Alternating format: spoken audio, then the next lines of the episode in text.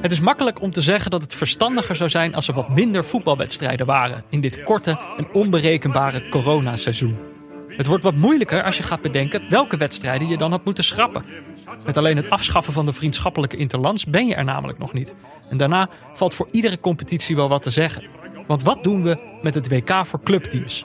Het komt wellicht als een verrassing voor je, maar dat toernooi wordt deze week gespeeld in Qatar. Is er een toernooi waar het verschil nog groter is tussen hoe belangrijk het zou moeten zijn en hoe belangrijk het voelt? Dan ben je eindelijk wereldkampioen en mensen weten het niet eens. Moeten we in een jaar als dit wel een paar van die veredelde oefenwedstrijden gaan organiseren? Kunnen we het niet formeel afdoen en de beker alvast opsturen naar München? Of zeg ik dit alleen maar omdat ik nog nooit naar het WK voor clubteams heb gekeken? Want laten we eerlijk zijn, ik heb er nog nooit naar gekeken. Chaca que levanta la cara. El servicio, el remate. ¡Qué buena tajada de Weberton! En el remate de Carlos González, lanzándose a la derecha. Es muy grande y con esos brazotes alcanzó a llegar en la primera llegada de peligro de Tigres, que ha arrancado bastante bien. Todavía no llegamos al minuto 5 y ya tuvieron la primera de gol. Oye, qué, qué bien, qué decidido es para disputar las pelotas por, por arriba. El centro del Chaca y cómo le gana Ja, Jordi? Ja, Peter. Eh, het is, we moeten heel veel improviseren. hè? Maar ja, dat is. eh, De sneeuw heeft ons helemaal eh, uit, het, uit het lood geslagen. Want we, deze aflevering. Kijk, mensen hebben waarschijnlijk de titel al gezien. Zijn ongelooflijk teleurgesteld. Want we hebben vorige week gezegd dat hij zou gaan over Helmond Sport Almere City. Maar ja, die wedstrijd is niet gespeeld dit weekend. Dus het gaat toch over. eh, er is geen veldverwarming in het Solar Unie Stadion. Zet, eh, zitten wij dan bij de pakken neer? Nee, natuurlijk niet. Nee. Wij schakelen zo door. Nee, precies. Dus we, we, we moeten ons een beetje aanpassen, een beetje improviseren. Eh, gevoelstemperatuur min 13 of niet. Eh, er is gewoon weer een nieuwe aflevering Neutrale Kijkers. Ik proef daar wat, wat onvrede bij jou. Bij mij? Oh, ja, Hij nou zegt, ja. gaan we dan bij de pakken neerzitten? Nou ja, er zijn natuurlijk wel op, op dit moment, nou ja, er is bijna een heel land wat bij de pakken neer zit, eh, continu. Ik, ik vraag me echt zo langzamerhand af. Het is nogal een grote vraag, maar wat er in hemelsnaam met Nederland aan de hand is. Zo? Nou ja, Peter, ik... ik, ik Over welk, wat, voor, wat, is, wat is, welk Nederland heb jij het over? Nou, het Nederland waar wij in wonen en waar ik eh, al heel lang woon en waar ik het idee heb dat dat niet per se he- ja, eh, het op deze manier verliep in, in de jaren hiervoor. Zeker pak een beter eh 10, 20 jaar geleden, denk ik. Vroeger. Ja, echt, zeg maar Vroeger vroeger. eh, lag Ja. het land nog niet zo plat van allemaal sneeuw. Zeg je Ja, van eigenlijk. sneeuw niet, eh, van eh, prikken zetten bij mensen niet. Eh, ik, ik, ik volg het gewoon niet zo goed. Ik heb van de week een gesprek over met Peter en. En Andere Peter, van- hè, voor de ja, luisteraars. voor de, voor de luisteraars, eh, Peter van Vliet. Ed zijn meerdere. Peters. Ja, er zijn niet, eh, niet heel veel leuke. maar toevallig die twee leuke ken ik wel.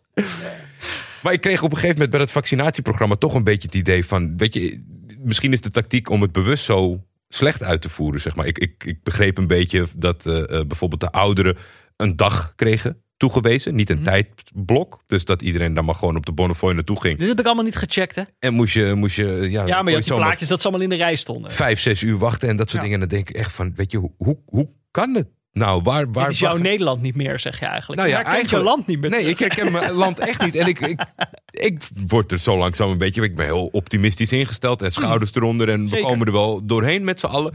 Maar ik begin me een beetje zorgen te maken, Peter. En als ik dan zie dat... Nou ja, kijk, Nederland heeft natuurlijk een beetje de reputatie... als er een sneeuwvlokje valt, dan gaan de treinen niet meer. Maar het hele land gaat nu gewoon extra op. Maar het slot. natuurlijk toch ook bijna nooit meer? Ja, maar Sorry, maakt maar- dat nou uit? Je weet dan nog, nog steeds hoe je moet handelen. Dat is toch hetzelfde als dat jij nu misschien een hartstikke mooie auto krijgt van Auto.nl. En dan over vijf jaar dan zet ik bij jou een fiets voor de deur. Dan zeg je, nou, wat is dat? Ik weet niet hoe ik daarop moet.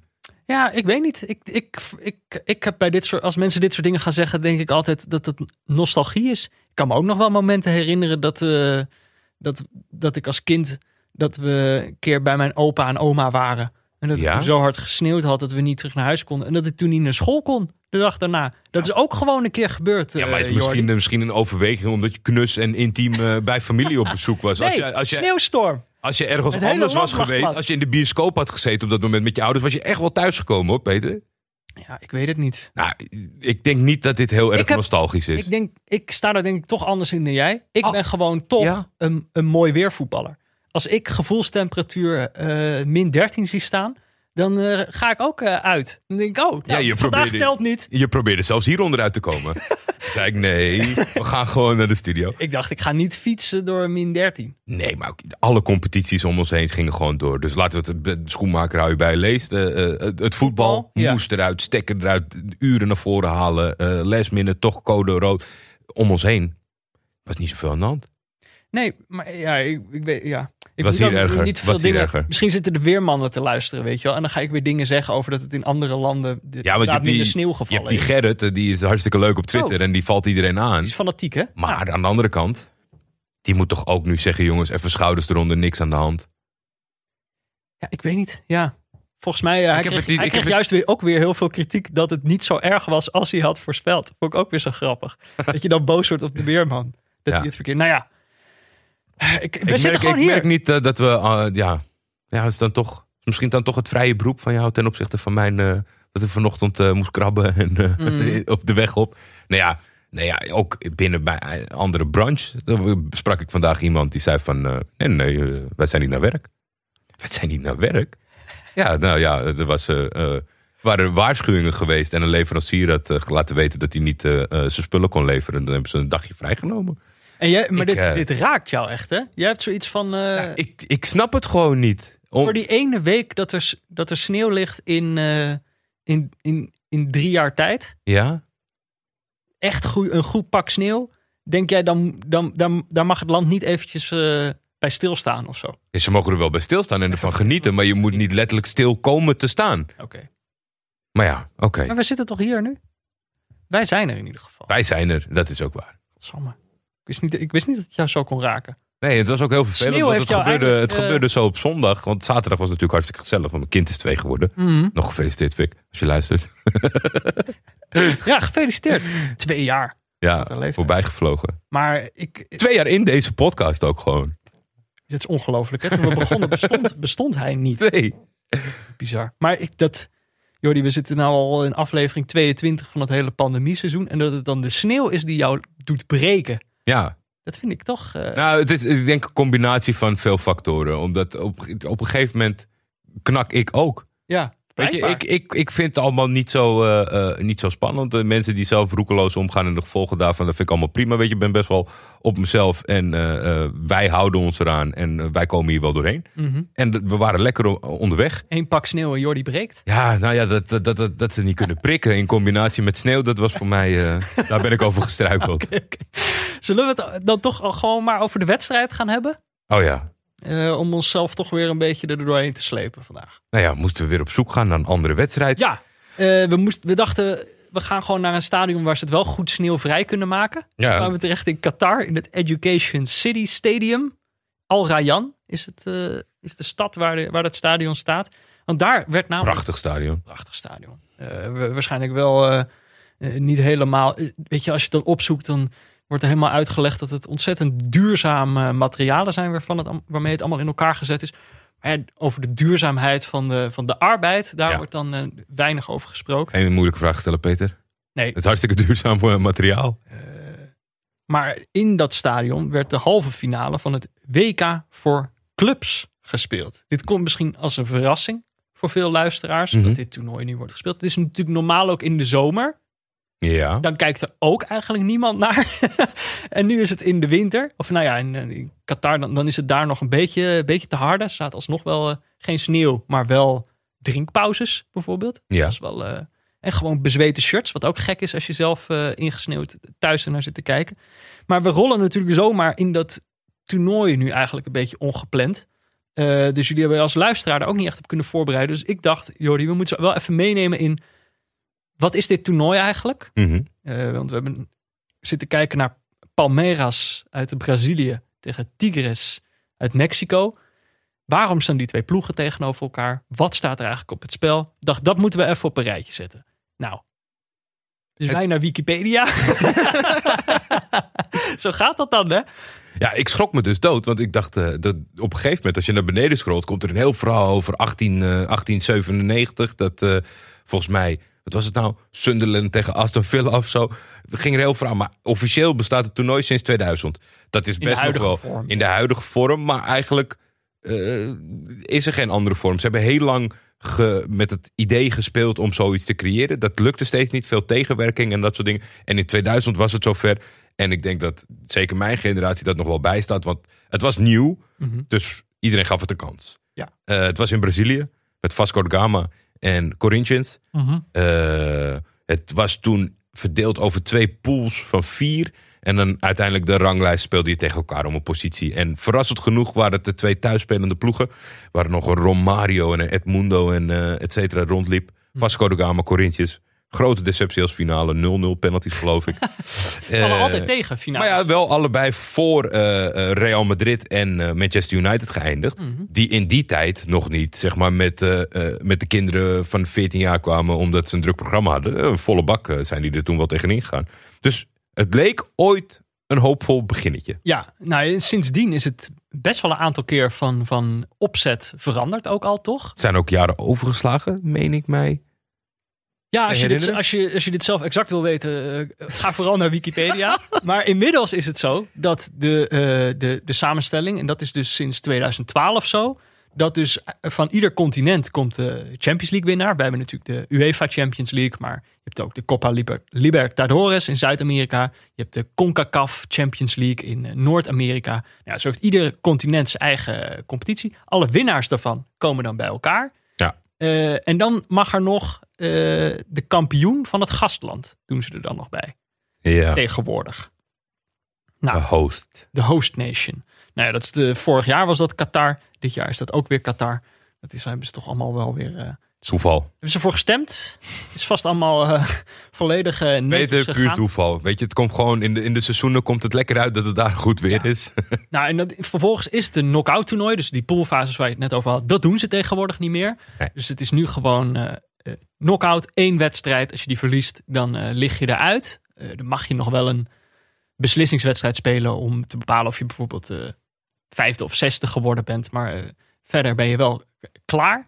Ehm, maar, en hier wordt het toernooi eigenlijk meteen ook al, en dit is volgens mij ook weer een aanpassing van de afgelopen tijd, dat de, Euro, zeg maar de continentale kampioenen van Zuid-Amerika en Europa, die komen allebei pas in, de halve finales kijken. Dus daarvoor is dan eerst de, het, het, het gastland, de kampioen van het gastland moet dan eerst spelen tegen de kampioen van Oceanië. Ja. Nou ja, daar komt het eerste gat dit jaar al tevoorschijn. Want in deze corona-versie van het WK voor clubteams De Kiwis kwamen niet. ja, die mochten niet. Die mochten niet. Auckland City FC, de Nieuw-Zeelandse continentale kampioen van eh, Oceanië.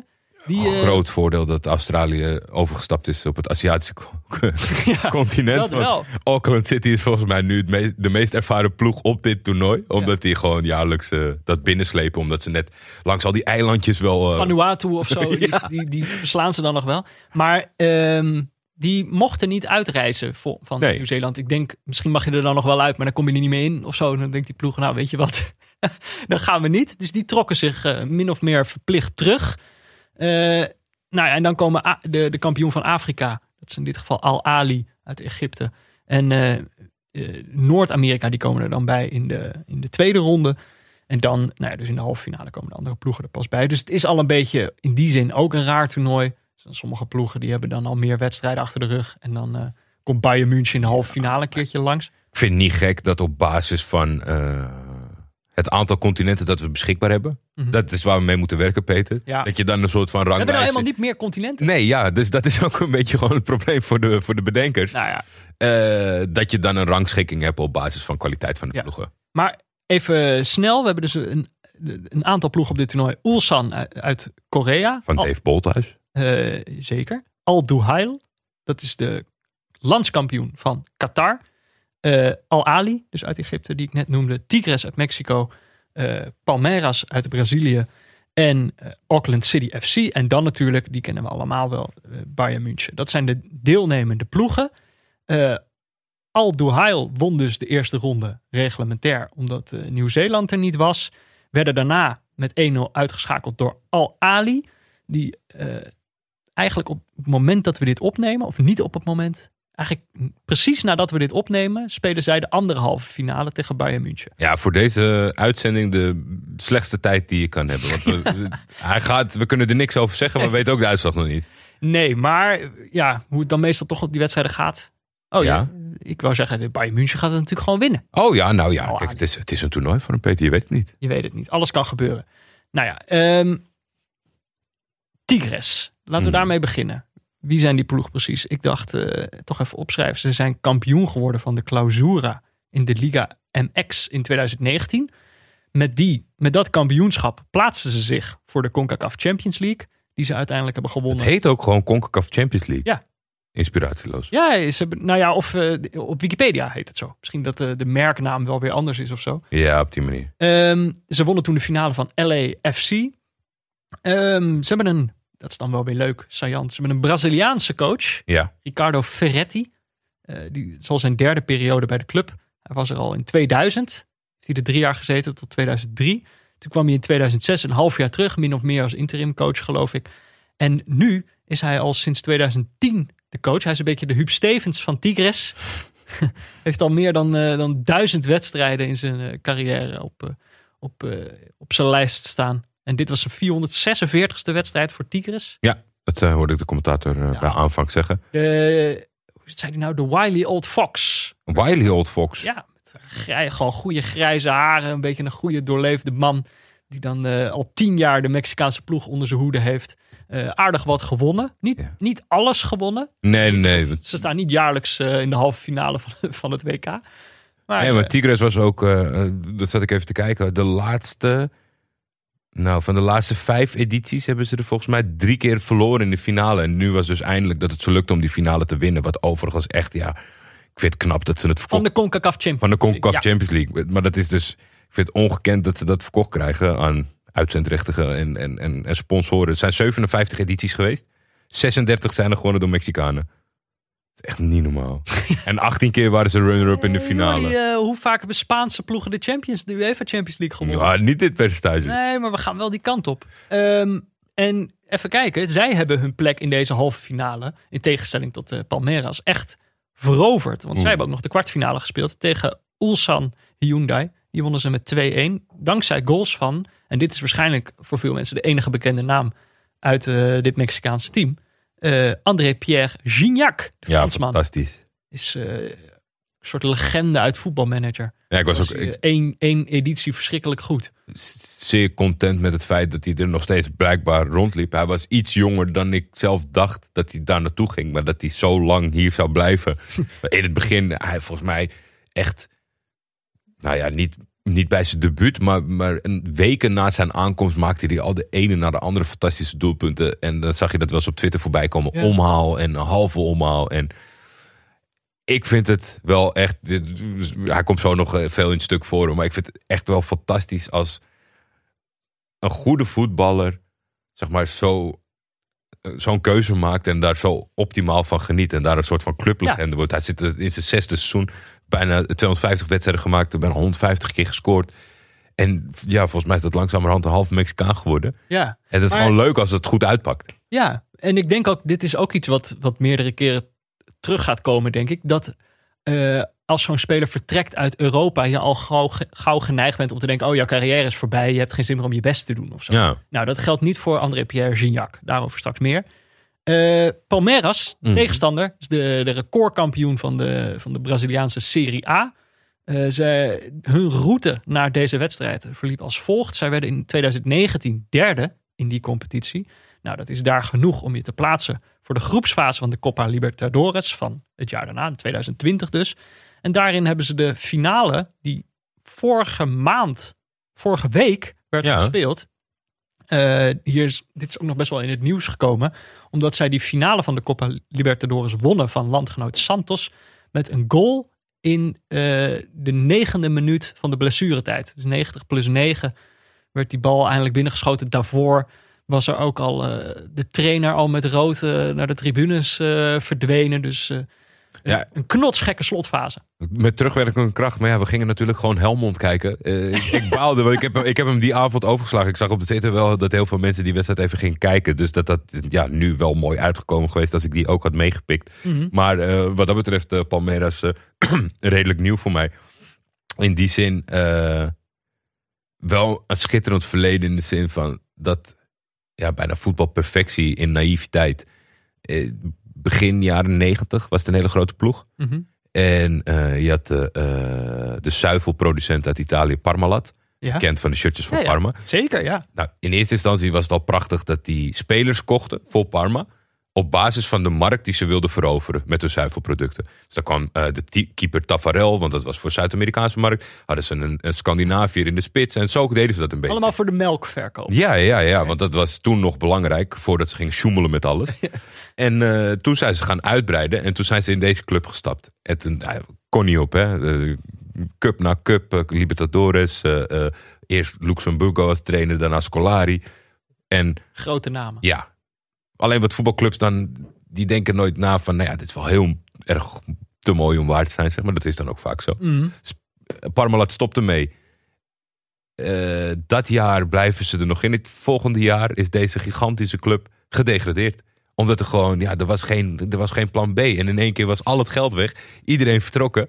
en zijn ze gewoon gedegradeerd. Wat nog steeds eh, echt een, eh, ja, een kras is op hun eh, cv. Het is een beetje de Ajax van Brazilië. Toch gewoon de recordkampioen die, eh, die dan opeens eh, instort en verdwijnt. Ja, ja, Ajax, de grappig dat Ajax dan het enige referentiekader is. ja. Hoe moet je het anders uitleggen? Nou ja, het is of meer. is het niet te Nou vergelijken? ja, een recordkampioen heeft vaak, dat is vaak in, in, in, toch wel in landen per, per land een andere betekenis, zeg maar. In, in Frankrijk zijn er zoveel mensen kampioen geworden. Daar heb je Saint-Etienne volgens mij met zeven. Dat is in Brazilië natuurlijk ook zo.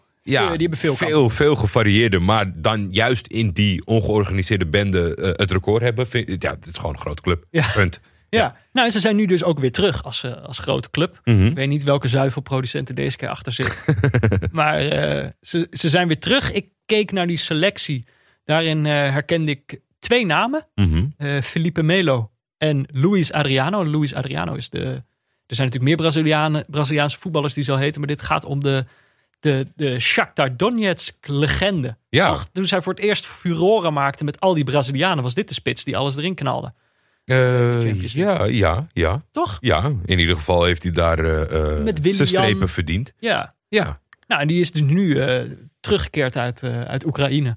En speelt nu bij. eh, Ja, normaal gesproken ga ik dan nu hier helemaal zeggen dat, eh, dat ik het alle elf al kon. En eh, dat ik opkijk van, maar nee, dat, hier stopte het Ah, maar voor mij ook. Felipe Melo heb je natuurlijk wel een persoonlijke band mee. Ja, nee, dat, dat was voor mij wacht. Hij, zat, wel jouw favoriete voetballer. hij startte op de bank, dat, dat was heel erg jammer. Maar ja, dat, het, het komt heel dichtbij. En dat vindt men in Nederland heel gek, omdat zij alles baseren zeg maar, op de fragmentjes die voorbij zijn gekomen. En die ene wedstrijd tegen Nederland. Ja, waarin hij rood kreeg, toch? Ja, door op eh, Arjen gaan. te gaan staan. Ja. Ja. Ja, dan heb je jouw hart al veroverd. maar eh, spoiler, hij valt in. Dus Ja. over hem kunnen we later nog meer vertellen. Hun trainer is eh, wat minder een oude vos. Mhm. 42-jarige Portugees. Ja, dan be- ben je gelijk op je hoede. Een, jo- een jonge Portugese trainer. Welke opleiding heeft hij gedaan? Heeft hij met Vilas Boas in de klas gezeten? Je weet het niet. Eh, maar ja, hij is nog niet eens zo lang geleden gestopt. 2011 pas. Eh, hij heeft gespeeld bij Penafiel. Kwam Mhm. ik achter, dacht ik, moet, dat moet ik dan toch even noemen. Is toch leuk. Daar, is hij, eh, daar brak hij door. Bij eh, Braga en Sporting gespeeld nog daarna. Stopte in 2011. Werd toen eerst jeugdtrainer bij Sporting. Daarna trainer van Sporting B. Toen klom hij weer langzaam op. Werd hij interim trainer bij Braga. Manager van Braga. Van eh, 2017 tot 2019. Die twee keer vierde. Toen kwam het eerste avontuurlijke in het spel. Mhm. Eh, want bij PAOK in Griekenland was toen net eh, Lucescu opgestapt. De zoon van. Eh, ik denk het. Ja. Het zal hem niet zelf geweest zijn. Maar wel een redelijk legendarische, op zijn eigen manier legendarische trainer. Was, was namelijk ongeslagen kampioen geworden met PAOK. Vertrok toen. Toen mocht deze onervaren Abel Ferreira zijn plekje overnemen. Ja, dat ging niet helemaal van harte. Onder hem stopte ook de, de ongeslagen reeks. Eh, werd tweede, dus ook geen kampioen meer. Eh, en in oktober 2020 vertrok hij daar alweer. Nou, dus amper een jaar daar gezeten te hebben.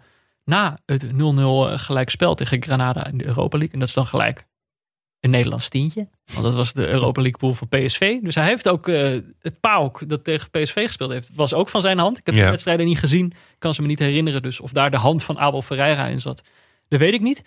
Ehm, maar op dezelfde dag dat hij bij PAOK vertrok, werd hij ook aangekondigd bij eh Palmeiras. Dat is discutabel. En toen vier maanden. Ja, precies. Dat is discutabel. Ben je niet helemaal netjes, hè? Nee. En dan meteen naar een ander continent. En vier maanden later, kijk, zo werkt het dan wel weer. Won hij wel opeens de finale van de Copa Libertadores. Dus dan is het toch, toch weer een jonge Ja, niet, maar, Portugese ja. prodigy. maar niet, het, niet het klassieke Portugese verhaal. Er zit, eh, er zit eh, te veel voetbal in, in deze mans carrière. Ja, hè? Want het zijn Ja, oh ja, van die, van die die, manier, ja. die op hun zestiende al eh, wist hoe je 4-3-3 moest spellen. En dan eh, eh, via de schoolbanken zeg maar in het systeem zijn beland. Maar deze heeft wel gewoon echt voetballende ja, ervaring. deze zou misschien op de Nederlandse voetbalopleiding ook, of trainersopleiding ook nog Ja. een kans maken. Omdat hij zelf nog gevoetbald heeft. Maar wel, wel leuk dat je naar een ander continent gaat. Het is natuurlijk met Portugees wel fijn dat je de taal beheerst in die zin. Ja. Dus Het zal ja, geholpen hebben. interessant. En nou ja, voor Palmeiras is het dus wel, deze wedstrijd tegen Tigres, die halve finale, is dus wel de eerste wedstrijd. Omdat eh, nou ja, ze zijn nou eenmaal van het eh, Zuid-Amerikaanse continent. En dan, dan mag je zo de halve finale binnenwandelen. Eh, voordat we beginnen.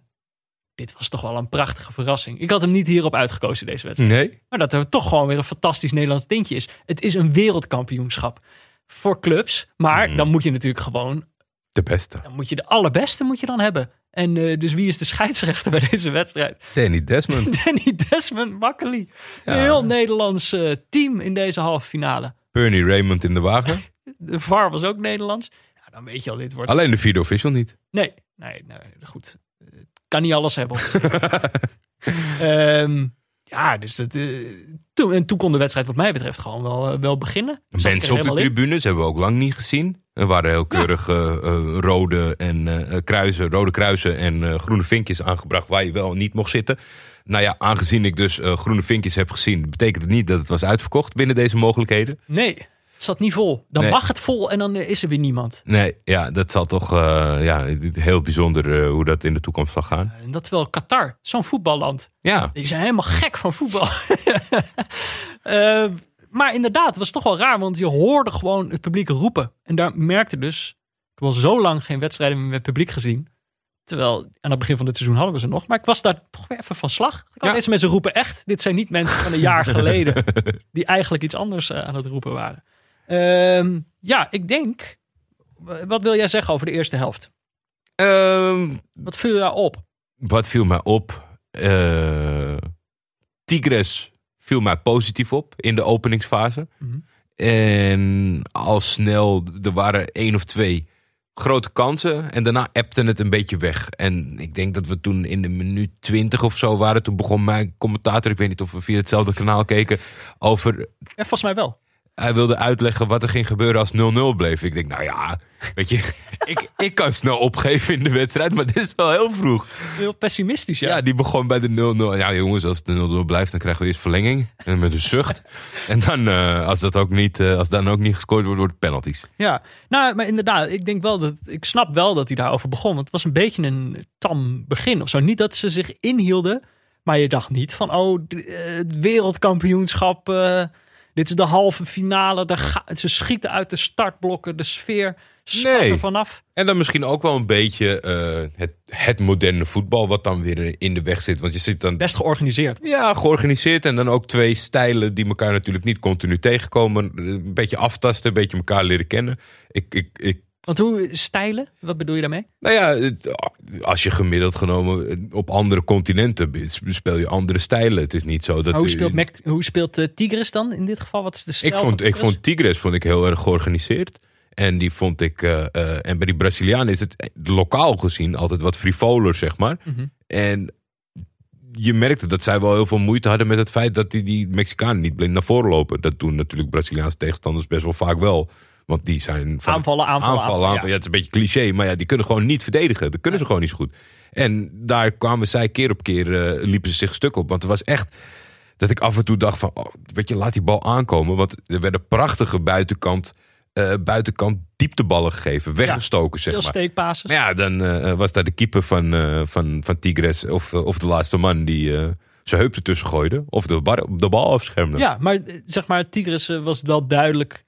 Die hadden een organisatie, die hadden een plan. Ja, Eh, die wisten wel hoe ze deze ploeg gingen aanpakken. En eh Palmeiras viel meer aan met het idee van... als we er voorbij zijn, gewoon met z'n allen op het doel af.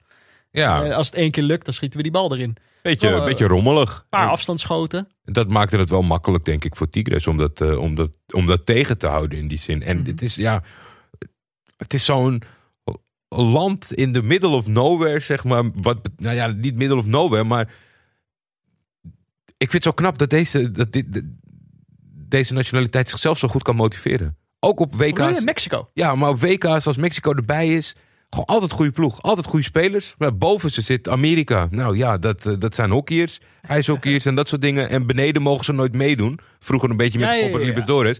Maar zoals, weet je, 36 keer die finale halen. Ze hebben geen tegenstand en toch blijven ze goed. Dat vind ik echt goed. Je ziet zelden een eh, Mexicaanse ploeg, nationaal, of in dit geval Tigres, waarbij je denkt, eh, poeh, het is toch gezapig. Ja, Dat hebben ze gewoon niet. nee. Maar ze hebben Ja, dus... lekker. Dat is, ik denk dat zij ook een goed pandemieland zijn wat dat betreft. Intrinsieke motivatie is uitstekend. Ehm, ik denk dat het uiteindelijk het, eh, het beste samen te vatten valt, de eerste helft, Mhm. eh, het verloop daarvan, door een duel tussen eigenlijk twee personen. De eentje hebben we al genoemd, dat is de, de spits van Tigres, André-Pierre Gignac. Ja. Die, die wel voor de meeste, meeste vermaak zorgt. Hij maakt een beetje oorlog op het middenveld. eh, met, eh, met zijn directe tegenstanders van de, de verdediging van Palmeiras. Ik wil er is steeds wat. eh, er is wel meteen wat aan de hand. Er komen wat soort halve opstootjes. Er wordt nog eens iemand over de zijlijn ge- ge- getorpedeerd. Hij, is hij is aan de kant van, van Tigres echt degene die, die wat, wat energie. Ja, hoe moet je dat zeggen? Wat peper in de wedstrijd eh, probeert te brengen. Ja. En eh, hij krijgt ook eh, een heel aantal kansen. En dan het duel aan de andere kant van Palmeiras. De enige die hem weerhoudt van een glansrol in de eerste helft. Een echte glansrol is de keeper van Palmeiras. Weverton. Weverton. Die pakte toch, ik denk dat hij wel drie kansen gepakt heeft van... Ik denk als er een, Braziliaanse name generator is online, dat je dan Weverton daaruit krijgt. Dat terzijde, ik ik vond het een beetje ongepolijste keeper die, die wel gewoon een goede dag had. Eh, en met Gignac vind ik het vooral heel tof dat hij... eh, hij is heel divers, zeg maar. Je zou hem zien en denk je, hij is groot. En oké, die kan koppen of die kan eh, zijn reet erin. Maar hij is ook technisch begaafd. Hij geeft op een gegeven moment een steekbal aan zijn collega... die hij eigenlijk meteen weer terug moet krijgen. Nou ja, dan was voor mij een poeskas vergeven. Die krijgt hij helaas niet terug. Maar hij beheerst eh, van alles wat. Op een gegeven moment ook een opstootje langs de lijn. Nou, dan heb je mij ook alweer dan heb je weer een extra puntje. het is echt een complete spits. Echt een complete spit. Ja. Ja, Eh, maar ja, dus Weverton, eh, degene die hem eh, weerhoudt van... echt een rotnaam. ja, maar Weverton trouwens... Ja. Wel Olympisch kampioen. Jij zegt eh ongepolijste keeper, een beetje rommelig. ja, maar met welke discipline Hij dan? pakte drie, drie kan voetbal. voetbal. Hij is in het 2016 eh, met het eh, Olympische elftal van Ja? Brazilië is hij kampioen geworden. Hij heeft Olympisch goud in zijn kast hangen. Nou, dat kunnen er niet veel zeggen hoor. Nee.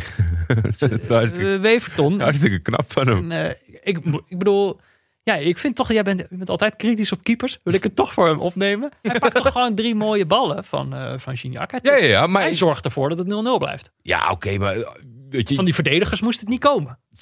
hij schiet eh, een, keer on- een paar keer onnodig de bal de tribune in, zeg maar. Hij- In zijn motoriek is hij een Ja. beetje ongepolijst. Ik, ik zeg niet dat hij een slechte keeper is. Absoluut een- niet. Toch een moment dat hij, ik denk dat dat ook de eerste helft was, dat hij... Op de achterlijn. Nee, dat hij heel snel een counter wil starten. Dus er is een corner geweest of zo. Hij pakt die bal uit de lucht en wil hem dan meteen wegtrappen. Maar dan schiet hij hem gewoon heel hoog de lucht in.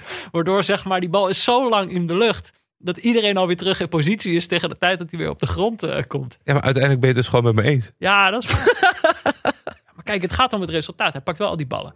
Eh, maar of hij dat in 0-0. de tweede helft ook doet, Jordi, dat horen we in de tweede helft. Gaan we eerst even naar eh, het berichtje van onze sponsor.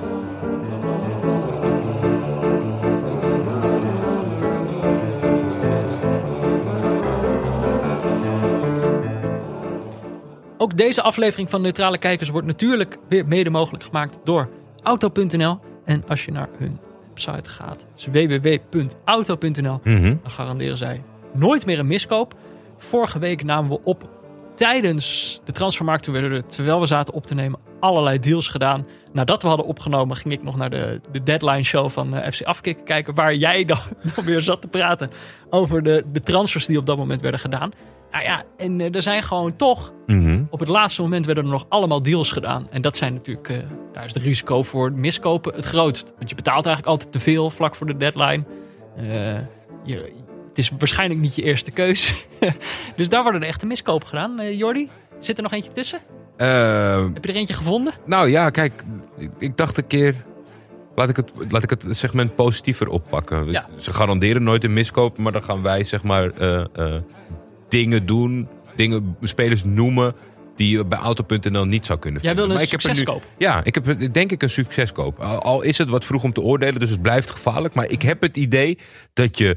eh, Nee, maar voor succeskoop is het nooit te vroeg om te oordelen. nee? Nee, het is gewoon, eh, als het eh, meteen goed gaat, dan kun je, moet je meteen bestempelen als goede aankoop. En dan ben je gewoon, eh, dan zit je gebakken. Maar vertel, sorry, ik onderbrak je de naam, de onthulling. Mostafa Mohammed Ahmed Abdallah. Ik denk de vier meest eh, voorkomende Arabische namen. doe ze maar alle ineens. vier. doe ze maar allemaal. Mostafa Mohammed die, die stond ineens op de radar bij Galatasaray. Oh. Dat is een spits van 23. Mhm. En eh, eh, het werd een gevecht gedurende deze periode tussen Saint-Etienne en Galatasaray. Oeh. En dat was vooral op de social media dat de supporters elkaar belachelijk gingen maken. van, Jullie hebben geen fans en eh, zij moet gewoon hier komen.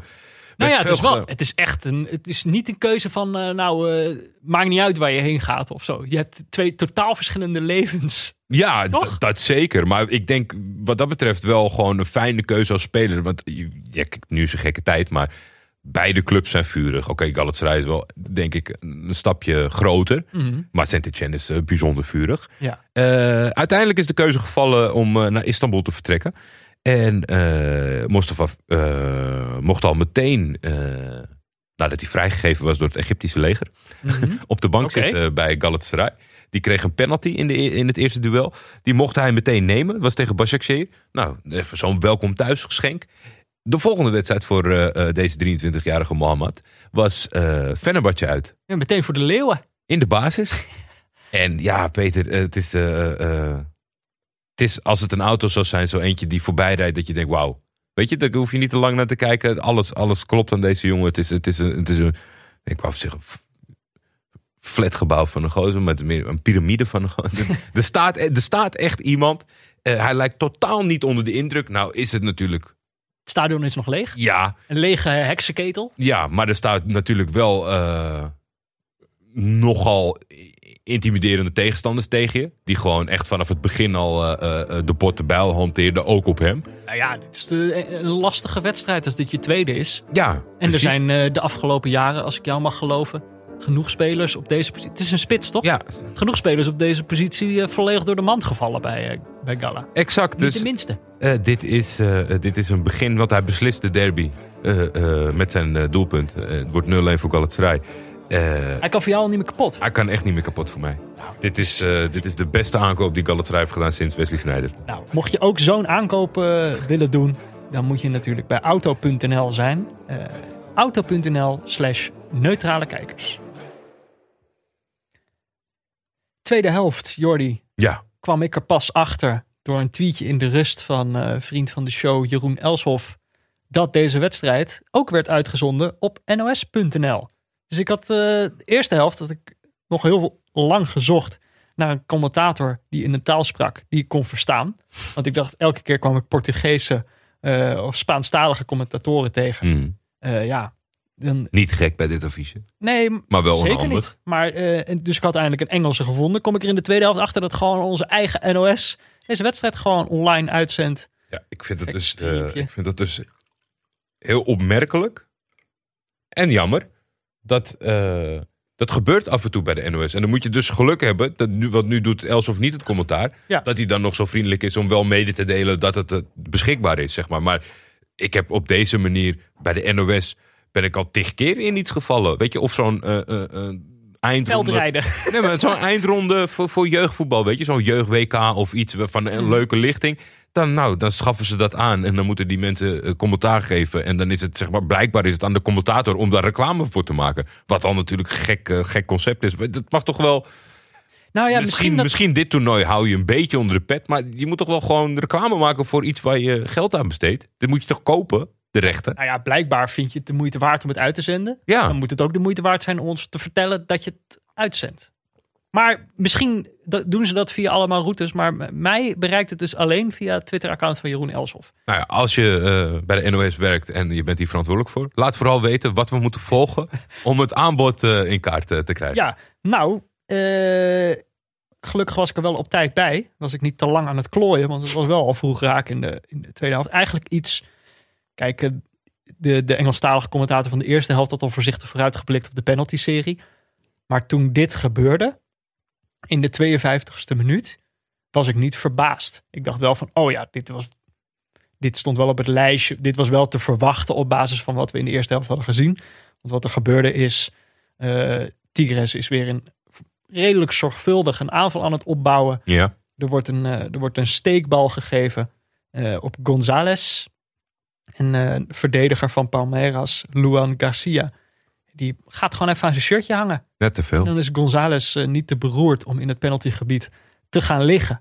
En eh, ja, daar kan je als eh, Danny Desmond Makkely, kan je dan gewoon niet anders dan naar de stip wijzen. Dat deed hij redelijk gedecideerd. Ja, toch? En dat, dat was een terechte beslissing. Volgens mij heeft ook Bernie Raymond er niet heel lang naar hoeven kijken. Nee. Het was gewoon een Te penalty. veel contact. Nou ja, en wie neemt hem dan? APG. HPG. Ja. André Pierre Gignac, zonder al te veel moeite. Gewoon Ja. knallen. Weverton zat in de goede hoek, maar het was gewoon eh, het was, eh, het was te hard binnengeschoten. Ja, onhoudbare penalty. Ja. Prima goal. Nou, en dan weet je gewoon, nu moet eh, Palmeiras uit een ander vaatje gaan tappen. Nou, en dan hebben zij een vaatje met, eh, Buskruid. ja, zo kan zou je het wel kunnen zeggen. Ik wou zeggen, een vaatje met de, met de naam Felipe Melo erop. Vier Ja. minuten later, ik bedoel, hij werd meteen, ik denk dat hij al aan het warmlopen was. Het was gewoon, eh, het is tijd voor jou, jongen. Die Ja. mocht er meteen bij. En eh, toen werd het ook meteen, een- voor mijn gevoel, een andere wedstrijd. Het voetbal ging verloren. Maar dat was, ja, dat is. Het is denk ik voornamelijk omdat ze achterkomen. Ik, ik was heel erg benieuwd hoe hij de rol zou invullen. Ik heb natuurlijk wel eens wat voorbij zien komen. Hij heeft daar ook nog wel eens eh, iemand een zware tackle afgeleverd. Maar hij heeft ook zijn doelpunten gemaakt. En hij is toch wel, dat zag je meteen. Zo'n natuurlijke leider die op het veld komt. Hij is bloedvervelend. Het allereerste moment wat er volgens mij gebeurt waar hij bij betrokken is, is een overtreding waarvan hij tegen de tegenstander zegt dat hij niet zo moet zaniken. Ja. En nou ja, daar worden die Mexicanen alweer helemaal hyper geïrriteerd van. Die blijven van een afstandje wijzen en gebaren en dreigen. En daarna loopt hij naar de spits toe, gaat hij tegen die spits inpraten. Alleen, Hij heeft dat toch, die, dat, die, eh, die, er zit gewoon iets Turks in hem, toch? ja, ja, ja, ik weet, ja, pff, is het, is het Turks? Het is in ieder geval een match. Het was een match Ja, made in heaven. Dus Ja. ik denk wel dat ze het in Zuid-Amerika ook zeker beheersen. Alleen, ja, het is dan, het is dan de tegenovergestelde van wat ze kunnen hebben in een Neymar bijvoorbeeld. Hij zal nooit gaan liggen. Hij zou eerder ervoor zorgen dat, je, dat jullie samen gaan liggen, zeg maar. Dat is, weet je, het is Ja. zo averechts ten opzichte van het clichébeeld van... eh, oh, lekker makkelijk laten vallen en, en er wat uithalen. Mhm. Ik heb hem... Dat, zie ik altijd voor de geest. Spelen tegen Kopenhagen. En er komt een gozer vliegend binnen, want die wil hem zeg maar die bal uit de lucht tikken. Dat, dat zet hij zijn hoofd tegen die bal, waar aan de andere kant de noppen van die gozer zijn. Daar kopt hij gewoon doorheen. Ja. Maar het, het, het, het, het lukt niet. En dan is het zeker voor een 37-jarige om dan proberen mindgames te gaan spelen en op die manier wat te forceren, ziet het dan misschien niet even prettig uit. Nou, en het was misschien ook niet wat Palmeiras nou, zeg maar, in de 56ste minuut al nodig had. Om gewoon dus het voetbal overboord te gooien. Ehm, want het werd gewoon natuurlijk opportunistisch eh, op goed geluk voetbal vanaf dit moment. Vanaf de Zeker. tegengoal. Het is natuurlijk wel tweeledig, want Tigres is wel gewoon tot aan dat moment de betere partij geweest. En dan, oké, dan kan niemand meer voetballen, maar in ieder geval Tigres ook niet meer. Tigres kwam er ook niet meer lekker uit vanaf dat moment. Nee, ik had ook het idee dat zij ook niet meer zo nodig hoefde. Nee. Maar daar, daarover straks iets meer. Ik dacht eerst misschien nog eventjes... Er zijn nog een paar momenten. Eigenlijk wat er volgens mij aan de hand is. Kijk, Palmeiras heeft natuurlijk vorige week nog een finale gewonnen... in de 90, negende minuut van de blessuretijd. Ja. Dus op basis van hun spel hadden zij misschien niet zoveel te hopen. Maar ja, op basis van dat je, dat je weet... kan dat op altijd vallen. Precies. Dan ga je gewoon tot het allerlaatste moment door. Dus voor Tigres is het hartstikke irritant. Mhm. Want hoe goed je ook speelt, je staat gewoon tegen een ploeg die, die altijd in het allergekste blijft geloven. Mm. En dat is gewoon, eh, zo, zo speelde Palmeiras ook. Gewoon achter elke bal aangaan. Eh, en ik vind dat dus als, als ik een niet-neutrale kijker ben. Dus er Mhm. speelt een, eh, een, een, een ploeg tegen Ajax en Ajax is beter. Maar dat die tegenstander gaat dan opportunistisch spelen. Dus gewoon ballen naar voren. Achter iedere bal aangaan. Uh, gewoon maar op goed geluk proberen iemand voorbij te spelen. Gewoon rommelen. En dat je gewoon voelt van hier is nooit echt een duidelijk of een goed antwoord op te geven. Je kan daar gewoon niet iets tegen doen als je tegenstander gewoon gaat, uh, gewoon gaat rommelen. Maar als neutrale kijker is dat, is dat toch wel lachen. Ja. Moet niet te lang duren. Maar het, het, lijkt een beetje alsof je die tegenstander dan zeg maar in niet-neutrale vorm iets, iets kwalijk neemt. Maar dat is toch gewoon eigenlijk heel logisch. Vind je het irritant omdat je weet dat er misschien nadelige gevolgen uit kunnen voortkomen? Of vind je het niet eerlijk dat ze beloond worden voor iets wat geen plan lijkt? Ja, precies. Dat is het eigenlijk gewoon. Dat ik denk van, uh, je, ja, ik weet niet. Omdat het in het geval van Ajax, of dit bij Tigres ook zo is, dat weet ik niet. Maar in het geval van Ajax is het dan zo. Die beheersen dat gewoon niet. Die gaan nooit opportunistisch ja, maar spelen. Kan je toch altijd tegenstander niet kwalijk nemen? Nee, niet kwalijk, maar het is verschrikkelijk om naar te kijken. Ja, ja, ja. Omdat je gewoon weet, het onheil hangt op een gegeven moment in de lucht. Ja. En dan weet je gewoon, ik vond eigenlijk Tigres kon daar best wel goed mee omgaan. Ja. Die, die raakte niet van slag door, door die manier van spelen. Ik bedoel, ze waren wel geïrriteerd door Felipe Melo, maar hun organisatie eh, leidde er niet onder. Ze wisten het redelijk snel te neutraliseren allemaal. Onheil is nooit in de lucht gekomen voor mij. Nee? In dit duel. Er, was, er is één moment waarop Palmeiras zelf nog even hoopte dat ze gescoord hadden. Oh, die, die bijna eigen goal. Uh, oh, nou, inderdaad. Oké, twee Dat was momenten. twee momenten. Uh, je hebt inderdaad bijna eigen goal. Dat was zo'n beetje de enige gesmeerde aanval die ik van Palmeiras heb gezien. Gewoon een lage voorzet, voorzet vanaf de zijkant. En dan de spits die mist de bal. Laat Ja. niet expres lopen, geloof ik. Nee, nee, nee. En daardoor schrikt die verdediger en die tikt hem eigenlijk richting een leeg goal. In staat zo te kijken, maar was wel een metertje naast. Ja, maar, Maar dit had, eh, dat had een heel er vervelend, eh, vervelende 1-1 kunnen zijn. ja, dat was inderdaad een moment.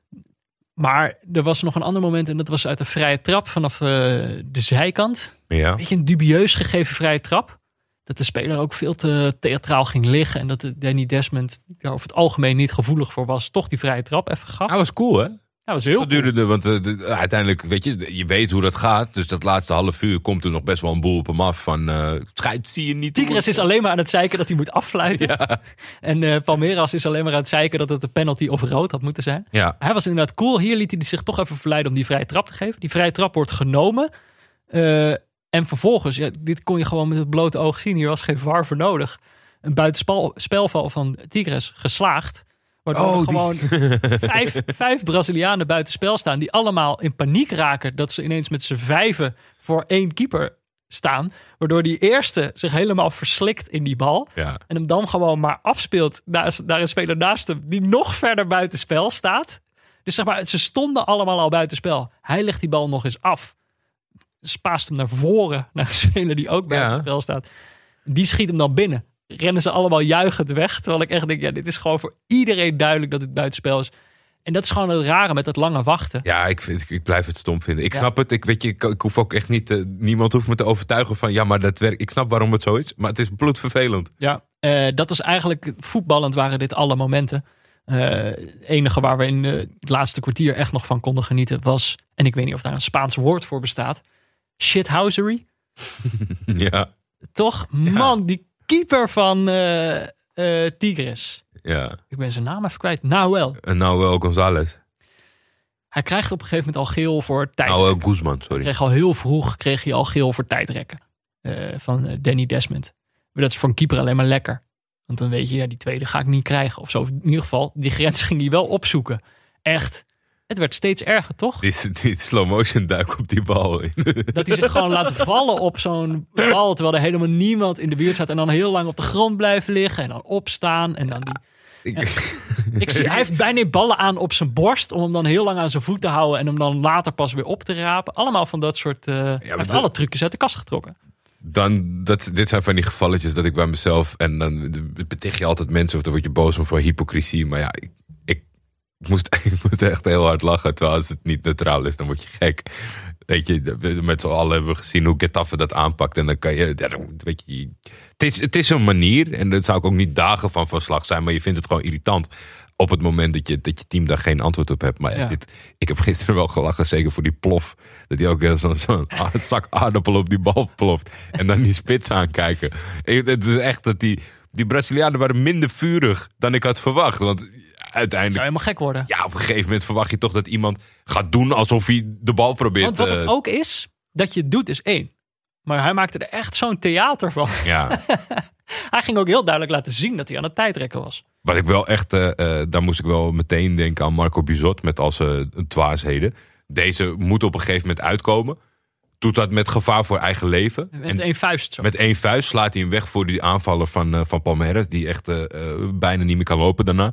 En die kopt, die wil de bal koppen, maar die heeft zijn ogen al dicht. Dus die Ja. kopt dan de romp van die keeper. Ja, en dit, dit was een voorbeeld van een keeper eh, die zichzelf mag beschermen in die zin. Of tenminste eigenlijk met gevaar voor eigen leven eh, naar buiten toe komt. En dan in zijn redding, die puur op de bal is, de tegenstander meeneemt. Ja. Dus daar zit geen voorbedachte raden in, er zitten geen hupjes in, er zitten geen moedwilligheden in. En dan geen kan, omhoog. Nee, maar dan kan dit gebeuren, zeg maar. En dan is het echt heel vervelend dat die spits, eh, die zal het vandaag ook echt nog wel voelen. Maar ja, dat, dat, dat is wat ze bedoelen, zeg maar. En niet, eh, niet die gekke, gekke capriolen van eh Bissot. Nou ja, de shithousery. Palmeiras heeft daar weinig eh, tegenover te stellen. Hoe opportunistisch het ook was. eh, er was niet een soort plan voor dat slotoffensief. Dus het was gewoon. Wie was dat nou? Die op het, de keeper gaat. Weverton komt op een gegeven moment nog wel mee naar voren. Kopt hem net voor Melo weg. Want- Had zonde. Wat was het? Het was wel gewoon weer. eh, wat was het? Negen minuten extra tijd? Nee, zes. Zes en uiteindelijk liet hij nog heel even door. Het was bijna zeven. Maar uiteindelijk zijn we volgens mij op zeven geëindigd. Ja. Dus het was wel echt lekker veel. Ja. Maar eh, nee, de keeper is nog mee naar voren geweest. Maar uiteindelijk, ze hebben een afstandsschot. De laatste kans die Palmeiras had. Dat ze Oh, ja, de bal hadden en de tijd hadden nog om, om één laatste goede aanval op te zetten. En dan is er gewoon één gast in dat team die dan denkt... oh, misschien is dit het moment dat ik vanaf 30 meter een bal, een bal in de kruising ga jassen. Ja, ik, had- ik, had, ik had bij mijn notities staan. eh, Scarpa, zijn contract zou ik nu op het veld ontbinden. Maar ik wist niet meer wat het betekende. Maar nu begon jij erover en dat was exact dat Eh, moment. de- deze, deze man. Ja, ik, ik heb daar zo'n zo, zo'n verschrikkelijke hekel aan. Het is echt een, echt een, echt een trauma voor mij. Iemand die in, op het moment dat er nog speeltijd is, voor deze oplossing gaat. Ik, ik, haat dat. Ik snap ook niet hoe dat gebeurt. Eh, maar het Ja, hetzelfde held willen zijn. Ja, maar het is natuurlijk net zo ergens dat iedereen eh, te, te scheiterig is om te schieten. En dat je die bal de hele breed aan het spelen bent totdat de scheids affluit. Maar dit, was, dit sloeg nergens op. Ehm, ja, uiteindelijk, ik bedoel, het blijkt uit ons verslag al een beetje. eh, het lukt Palmeiras gewoon niet. En Tigres speelt dit prima uit. En dan blijft het 1-0. En dat betekent dat Palmeiras is uitgeschakeld. En Tigres naar de finale gaat. Ik heb het idee, ik heb ik zo vermoeden dat Palmeiras nog wel een potje moet spelen om te Derde, bewijzen of derde, vierde plek. eh, Zeker. ja. Waarschijnlijk tegen eh, Al-Ali Of Bayern München. Dat weten we niet. Kunnen we niks over zeggen op dit moment. Jullie kunnen dat eh, zelf invullen als je, als je dit luistert. Ja, ik vond het toch. Het was een. ik had zelden dat een wedstrijd zeg maar 1-0 wordt. En dat je dan allebei de keepers kent en in volle glorie hebt gezien. Want Weverton was voor mij toch een beetje de ster van de eerste helft. Ja. En Nahuel was toch echt wel de ster, nou, in ieder geval van de slotfase. Eh, dus ik weet niet, ik vond het echt een wedstrijd waarin de keepers eh, zich eh, hebben laten zien. ja, klopt. En een vermakelijke pot. Toch? En ik, wat mij opviel, en dan gaan we denk ik al een beetje naar de conclusie. dat, kijk, in Europa zijn wij geneigd te denken dat dit zo'n vriendschappelijk toernooi is of zo. Omdat toch gewoon de Champions League winnaar moet daar dan eventjes naartoe. Terwijl de competitie, weet je wel, ze zijn eigenlijk met andere dingen bezig. Moeten ze daar nog even naartoe om eh, een paar wedstrijden te spelen die ze toch wel winnen. Om dan die beker mee naar huis te nemen. In de afgelopen jaren is er ook maar één keer geweest. Toen heeft verloor Chelsea van, weet ik niet, Corinthians of Gremio. In ieder geval een Braziliaanse ploeg. Ja. Eh, en dat is dan de enige keer. Terwijl toen ik naar deze wedstrijd keek, had ik niet het idee dat Tigres of Palmeiras op dezelfde manier naar dit toernooi keek. Van, oh, dit moet ook nog even. Zeg maar, dus dat gewoon wel. Mensen gingen gewoon tot het gaatje. Ja, oké, maar dat is natuurlijk eh, volgens mij een logische reactie uit het feit dat er eentje is die hem altijd wint.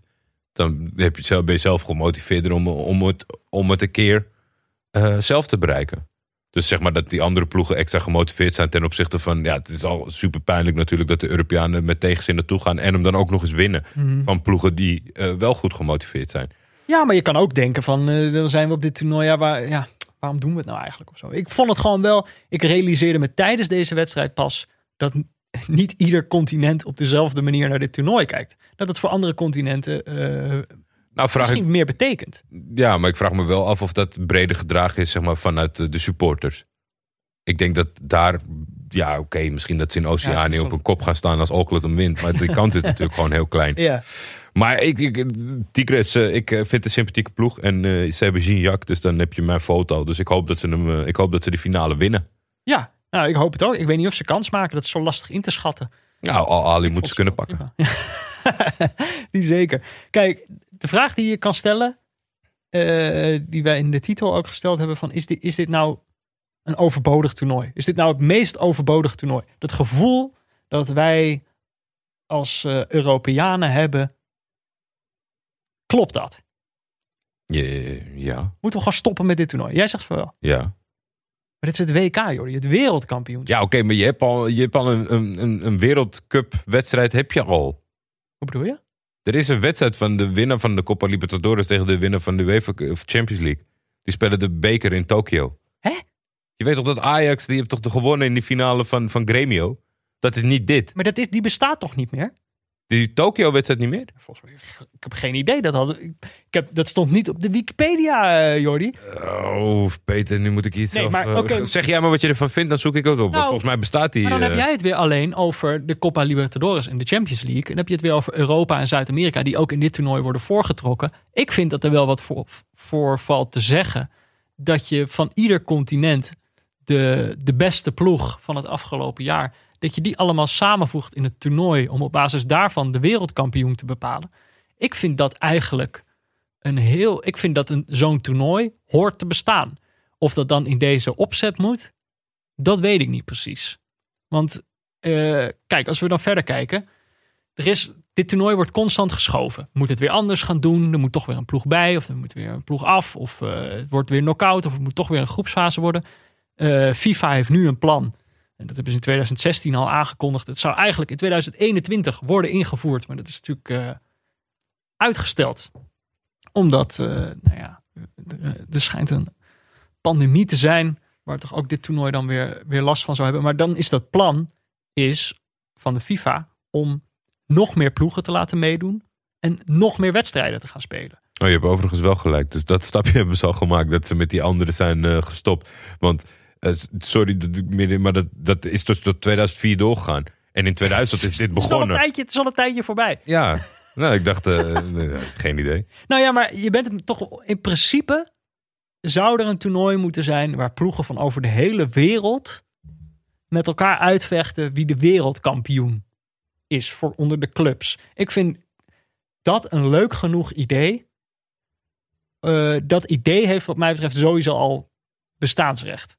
Ja, Maar dan, kijk, zij, zij worstelen er zelf mee. Van waarschijnlijk niemand eh, kijkt ernaar. Het is niet interessant genoeg. Er wordt te weinig geld aan verdiend of zo. En hun oplossing is dan, en dat is de oplossing van de FIFA op alles, lijkt het wel. meer. En ook van de UEFA. Meer wedstrijden. Ja.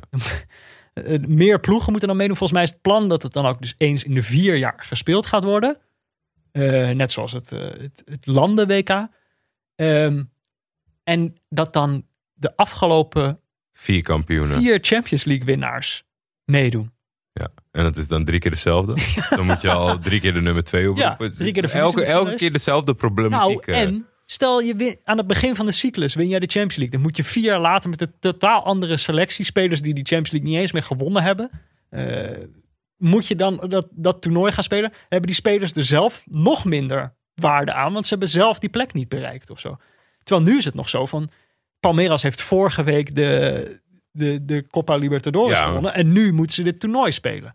Ik vind dat... eh, Ja, maar er is geen wezenlijke oplossing. Omdat zeg maar, het, het- je, je, je kan een toernooi alleen maar interessant maken als eh, de kwaliteit dicht op elkaar zit. Dat is natuurlijk het probleem in, in veel factoren. In die, die, die- dat gat in de kwaliteit, dat is niet meer te dichten. Ja, weet ik niet. Zou het niet toch. Ik bedoel, uiteindelijk denk ik. Een van de problemen is namelijk. dat ze. En dit is ook steeds een oplossing van. eh, de FIFA en de UEFA. Namelijk.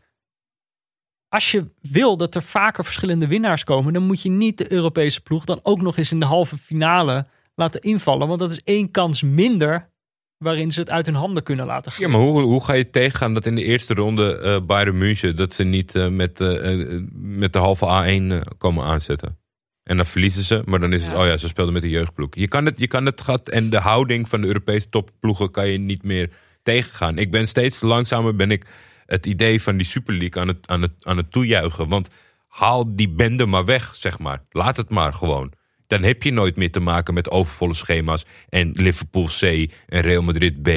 Omdat die allemaal, dat, die, hier zijn we niet voor gemaakt, daar hebben we geen zin in. Het is te veel, het is te druk, maar ze zijn alleen maar op zoek. Als ze eruit stappen, dan is dit toernooi ook gered. Want dan heb je weer dat de eh, kwaliteit een beetje in balans is. Ja, ik ben Je- het daar op zich mee eens. Maar ik denk dus dat, dat, ze de, dat de toernooi opzet eh, eh, gewoon al te oneerlijk is. En dat ze stap 1, als ik het, zou, als ik het toernooi zou mogen maken, dan zou ik zeggen gewoon eh, ook de Europese kampioen vanaf het begin af aan laten beginnen. Maar je hebt niet genoeg continenten. En zorgen dat, dit, dat deze. Nee, maar nu, weten ze, nu hebben ze toch ook genoeg, eh, genoeg ploegen. Ja, maar je komt toch niet uit, zeg maar, met je reeksje. Daarom hebben ze een eerste en een tweede en een... Dan verzin je een, een, een opzet waarin je wel uitkomt met je reeksje. Dat niet zeg maar die. Ik vind gewoon alle, alle continentale kampioenen. eh, die moeten op hetzelfde moment beginnen. Ja. Verzin, er is vast wel een opzet te bedenken waarin dat allemaal klopt. Dat ga ik niet eh, live uitrekenen. Ehm, en gewoon, ik, wat ik ook denk, is ze moeten een vast moment kiezen waarop dit is. Dus dat je gewoon weet, oh, het is deze en deze dag. Mhm. Dan is het wereldkampioenschap voor clubs. Weet je al, net als dat je vroeger, eh, dan was het Pasen. En dan wist je, oh, we hebben nu het eh paastoernooi bij, bij die en die club. Mhm. Dan gaat zo'n toernooi gaat dan meer op een eigen manier leven. En zeg maar, wel dat is hier ook gewoon het probleem. Er zit gewoon een nul beleving of, eh, of cultuur rondom dit toernooi of zo. Ja. Ik kan me niet eens herinneren dat ik een hymne heb gehoord. Terwijl de Champions League, daar is het natuurlijk ook gewoon, hebben ze gewoon de eigen hymne. Dus er moet ook een hymne komen, heb ik nu bedacht. Ik denk dat het toernooi te redden is, dat er een bestaansrecht voor moet zijn. En dan wint natuurlijk alsnog de Europese kampioen. 9 van de 10 keer. Maar zorg dat je de kans dat ze verliezen zo groot mogelijk maakt door het gewoon een eerlijke opzet te maken. En niet te zeggen, oh jullie, mo- jullie mogen een wedstrijdje minder. Want dan maak je de kans groter dat zij weer gaan winnen. Snap je? ja, zeker. Maar ik ga niet mee in je naïviteit. Maar ik vind het wel altijd mooi om er tegenover te zitten. Het is, Ja, jij- het is een onoplosbaar probleem. noemt En het dit, naïviteit. dit je- toernooi komt nooit goed. jij noemt het naïviteit, maar ik, Het is zo. eh, ja, maar jij, bent jij gelooft gewoon niet meer dat de, dat de wereld nog te redden is. Nou, eh, misschien de wereld wel, maar voetbalclubs niet. De allerrijkste voetbalclubs zijn niet meer te redden. Ik denk als die, ja, nou ja, ik weet het niet. Ik, ik geloof, ik, ik, kan, ik kan niet eh, een, een voetbalpodcast maken zonder het geloof. Oh, jongens, dit was de laatste. Ik heb Peter over, de, over het nu ben randje ik geduwd. geknakt. Nu ben ik geknakt. Eh, ik dacht misschien als laatste een, dan een algemenere vraag, waar dit Ja. eigenlijk ook in past. En dit is misschien waar luisteraars dan ook over mee kunnen denken. Jij noemde het al de overvolle schema's. Mhm. Eh, dit is natuurlijk ook weer een probleem. Want dan moet Bayern München weer hier- hier naartoe om allemaal wedstrijden te gaan spelen. Terwijl die spelen al veel te veel wedstrijden. We zeggen al vaak genoeg in dit seizoen dat de hele kalender uitgekleed had moeten worden. Om het allemaal wat behapbaarder te maken. Want nu heb je en een seizoen waarin steeds allemaal wedstrijden moeten worden uitgesteld. Omdat de spelers besmet zijn. En het is korter omdat je straks ook nog het EK wil gaan spelen in, eh, wat is het, juni. Dus dat moet voor die tijd moet je gewoon al, eh, al klaar zijn. En dan ga je alles door laten gaan. En ja, dan, eh, dan past het gewoon niet meer. Dus wat moet er geschrapt worden? Keukenkampioen divisie. Die hebben al niet zoveel wedstrijden. Eigenlijk gaat het gewoon om de, om, om, om de spelers van topclubs. Want die spelen gewoon 70 wedstrijden per jaar.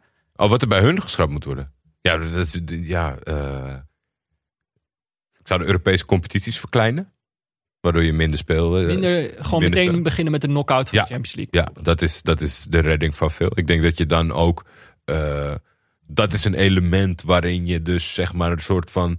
toch angst inboezemt bij de topclub. Dat ze, dat ze ervoor moeten gaan om iets te presteren. Want dan kan je makkelijk tegen een zeepert oplopen. In de groepsfase natuurlijk niet. Mhm. Dat is zeker een, dat is een dubbel, tweeledige oplossing. Ehm, verder valt het, valt het eigenlijk wel mee. Je zou zeg maar in interlandvoetbal moeten schrappen. Nations Leagues en, en, en oefenwedstrijden. Dan denk ik dat je een heel eind bent. Want weet je, ze spelen competitie, nationale beker en Europees. Ja. Nou, als je Europees terugbrengt naar knock-outfase, die andere twee mogen blijven leven. En als die gekke Engelsen dan zeggen van, eh, en die Fransen van, wij, wij doen twee bekers. Nou ja, prima. Be my guest. Ja, ik, ik zou dus zeggen dat ze die hadden moeten schrappen. Nationale bekers. Dan gewoon zeggen een jaartje niet. En dan doen we Ja, oké, wel. nu, met, dat ze eigenlijk met terugwerkende kracht dit jaar dat hadden moeten schrappen. Ja. Maar niet voor altijd, toch? Nee, nee, als het voor altijd, dan wordt het een heel ander verhaal. Nee, maar voor altijd kunnen we wel de Nations League en oefenwedstrijden schrappen.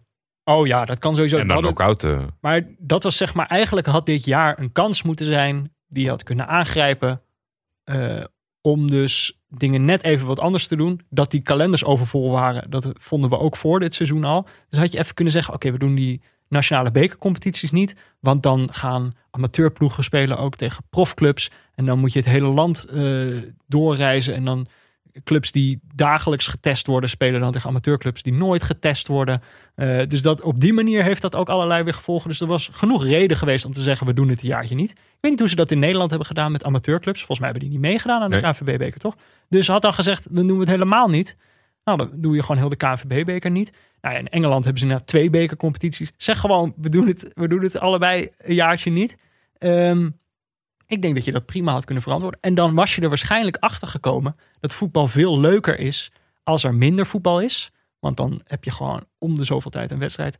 Waardoor je het zelf leuker vindt om te zien. Want het is er niet zo vaak. En die spelers zijn beter. Want ze zijn niet de hele tijd eh, na 60 minuten hartstikke moe. Dus ik denk dat iedereen op dat moment had gewonnen. En dan hadden we tijdens dat coronaseizoen geleerd. Oh, dit is veel leuker. Er komt de naïviteit weer. We gaan vanaf nu af aan gaan we het gewoon zo doen. Terwijl enige wat de FIFA de hele tijd kan bedenken is meer wedstrijden. Ja. En eh, ik denk, dat is voor die spelers vervelend. En op den duur eh, gaan kijkers ook gewoon afhaken. Toch? Als er alleen maar als er zo vaak voetbal is, wat ga je dan nog kijken? Is het dan nog bijzonder genoeg om te zien? Dus er zal misschien wel iets moeten veranderen. En misschien de Super League.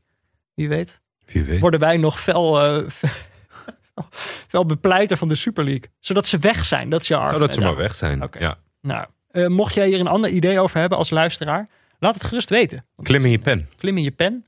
Eh, ja, wat zou jij geschrapt willen zien? Of eh, ben ik gewoon maar wat aan het zeiken en vind jij dit juist een superseizoen? Kan natuurlijk ook. Maar laat het ons weten. Neutrale kijkers at gmail.com. Yes. Even kijken. Dan vind ik het tijd voor wat anders. Ik dacht, Oh. het land ligt in puin door de sneeuw. En bij wie gaan wij dan te raden voor wat eh, motivatie en wijsheid? Motivational Pieter. Motivational Pieter. Met eh, wat motivatie voor de sneeuw. Kijk een pressing. Kijk een pressing. Vandaag moest ik eigenlijk een inspirerende minuut opnemen over omgang met sneeuw. Alleen heb ik daar geen kaas van gegeten. Toen ik vanmorgen de sneeuw inliep, had ik niet gecheckt of de bussen reden. Dus strandde ik op het station, half bevroren en met doorweekte schoenen. Waarschijnlijk schuilt daar een les in. Zoiets als, denk na voordat je het witte landschap instapt. Dat voorkomt koude vingers en voeten. Kijk een pressing. Kijk een pressing.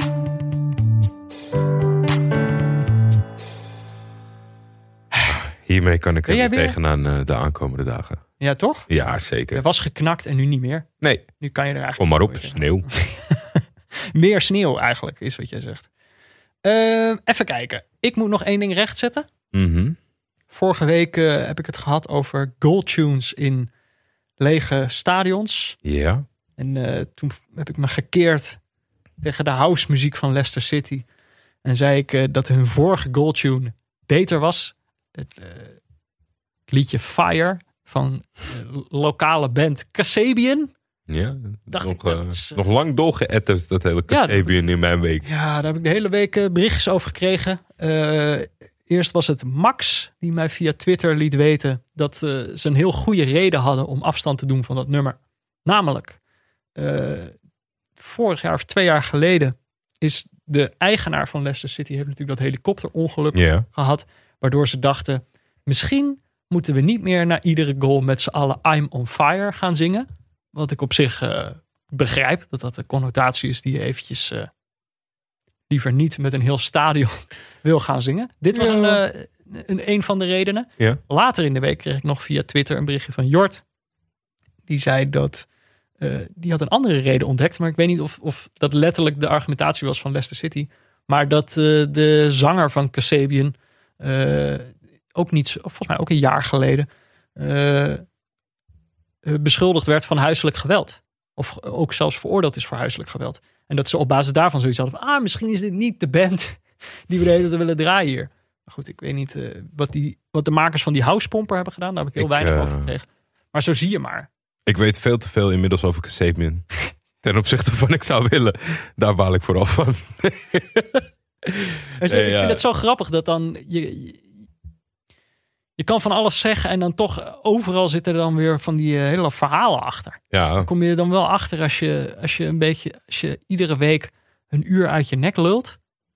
Je, dan kom je erachter hoeveel onzin je eigenlijk. en meer, eh, hoeveel, hoeveel meer het verhaal af en toe heeft. Ja. Ik, ik zou het wel leuk Goed vinden als, eh, als mensen gewoon bands nu gaan tippen die helemaal schoon zijn. Dus doe je research en Ja. tip Peter. Leuke band voor GoTunes. Nee, of als je wel een goede goaltune weet. Het schoolvoorbeeld van een goede goaltune. Eh, we hadden ook nog wat mails. Ja, zeker. Even kijken. De eerste was van Jesse van den Boven. Ehm, dat had weer te maken wilde met... ons wijzen eh, op een artikel. Ja. Beste Jordi en Peter, afgelopen week in de uitzending begon Peter met een stukje positiviteit en hij had het over zijn opa. Nu wilde ik, jullie en de luisteraars in datzelfde kader attenderen op een stukje in de nieuwste staantribune. Mijn opa wordt daarin, vanaf bladzijde 72, geïnterviewd voor, over zijn verzameling WK-mascottes en hoe hij aan die poppetjes gekomen is door de jaren heen. Daarbij staan er leuke foto's van verschillende mascottes, de een met nog gekkere namen dan de andere. Ik denk dat het stukje de luisteraar best een glimlach op, op het gezicht kan bezorgen. Daarnaast kon ik ook niet anders dan jullie, autoriteit op het gebied van mascottes, even erop wijzen. Dankjewel, eh, Jesse. Ik heb, ik heb het artikel nog niet bekeken. Nee, maar ik ben bang dat dat. Dat ik het daarvoor op papier moet. eh, Ja, dat denk ik krijgen. wel in eerste instantie. Misschien dat het uiteindelijk dat ze het ook online uitrollen. Maar ik zal eens links en rechts kijken eh, bij het, eh, bij het staantribune. Het was eerst een mascottecollectie. Mhm. Je hebt natuurlijk, daar worden natuurlijk ook poppetjes van gemaakt. Er zit niet altijd iemand in dat pak. Die man heeft niet een heel, hele collectie met, Collectie met mensen. gewoon met mannen. Ik heb trouwens over mascottes gesproken. Ik heb nou heel lang, wij werden enige tijd geleden getipt door een artikel over, op de Athletic. Daar hadden ze een, eh, Ja, over, vrouw die eh, had eh, onderzoek gedaan. eh, onderzoek gedaan. Die had gesproken met mascottes. Ja, over mascottes in coronatijd eigenlijk toch? Daar ging het over. Nee, Oh. eigenlijk gewoon eh mascottes in zijn algemeenheid. Zij was heel erg eh, eh, geraakt door het eh, stuk van David Ornstein over Gunnosaurus. En zij was natuurlijk verbaasd over de impact. En dat is wel echt, eh, dat was ook een leuk stuk op The Athletic. Eh, je krijgt een beeld erbij. Heel veel grote commerciële clubs die hebben dus wat ons ook was ingefluisterd over Ajax bijvoorbeeld. eh, zes mensen Ja. of gewoon mensen op, op. Ja, precies. Dus dat is, daar zit helemaal geen verhaal achter. Maar bij Crystal Palace was een vrouw ooit ingegaan op de aanbieding, want het is een koppel, de Eagles, een vrouwtje en een mannetje. Oh, En daarna leerde zij haar man kennen op een forum over Crystal Palace. En toen kwam er eh, het mannetje van het mascottepak kwam vrij. En toen werd haar man. en daarna zijn ze getrouwd. Wat, nou ja, dit is het beste, het beste mascotte love story dat ik ooit heb gelezen. misschien is dat ook een manier om het WK voor clubteams te redden. Een goede mascotte. We hadden nog een mail van eh, Thijs Bergsma. Die had aan Eh, jou de vraag... Ja, Waarom komt er nooit een ploeg uit Ankara bovendrijven? Een, nou ja, een succesvolle ploeg uit Ankara in de Turkse competitie. Ja, Ik moet zeggen dat ik, eh, het is natuurlijk de hoofdstad. ik heb die topografie niet helemaal op orde. Maar daar, is- in principe zouden daar goede clubs vandaan moeten komen. En dat is niet zo. Nou, nee. Ja, het is, het is een beetje eh, een slapende stad in die zin. Het is, eh, het is het eh, politieke, eh, politieke hoofdstad van Turkije. Het is eh, de hoofdstad. Heel veel mensen zijn in Istanbul, maar dat is, eh, is, in Istanbul gebeurt het. En in Ankara gebeurt er niet zo heel veel, behalve dat de politiek wordt bedreven. Eh, Het is een beetje Den Haag. Ja. ja, en dan Ik wel... het altijd weer met Nederland vergelijken. Anders snap ik het niet. Nee, ja, maar dat, ja, dat, is, dat is het ook een beetje. En ja, hoeveel succes heeft ADO? Die, die is nu met, eh, met hangen en wurgen proberen ze erin te blijven. Maar ja, nee, de- misschien omdat dan de focus van zo'n stad verdeeld is. Of ik, ik, nee, ik weet niet wat het... eh, In Turkije, ja, er zijn fases geweest waarin zeker Gençlerbirliğ is natuurlijk altijd een club geweest. Waar de topclubs wel hun eh, aankopen, vooral Turkse, vandaan halen. Ja, die naam ken ik ook wel. Ja, en, en ze hebben wel eens eh, een, een, een reeksje in Europa gehad. Ankara Gücü die heeft bij mij vooral mijn- hart veroverd in een tijd dat iemand een la met geld had gevonden. En dat Darius Vazel Zo. werd gekocht. En die werd dan onthaald op zo'n, op zo'n airport. Dat is prachtig. Eh, Jeremy Roten hebben gezeten. Het is gewoon een, een stukje gemiddeld eh, eh, banbeleid keer achterban. Iedereen wordt geboren als een supporter van een van de grote drie. En dat is gewoon ook het absolute knappe van Trabzonspor. Die Maar ligt daar dan als de... enige daar tegen kan vechten. Kijk, iedereen krijgt wel een stadionnetje vol hoor. Maar het op, opmerkelijk vaak als een van de topploegen langskomt. Maar het zou nog eh, kunnen, toch? Dat er een keer toch de, de, de slapende stad, dat er toch opeens een eh, topclub, een moderne topclub.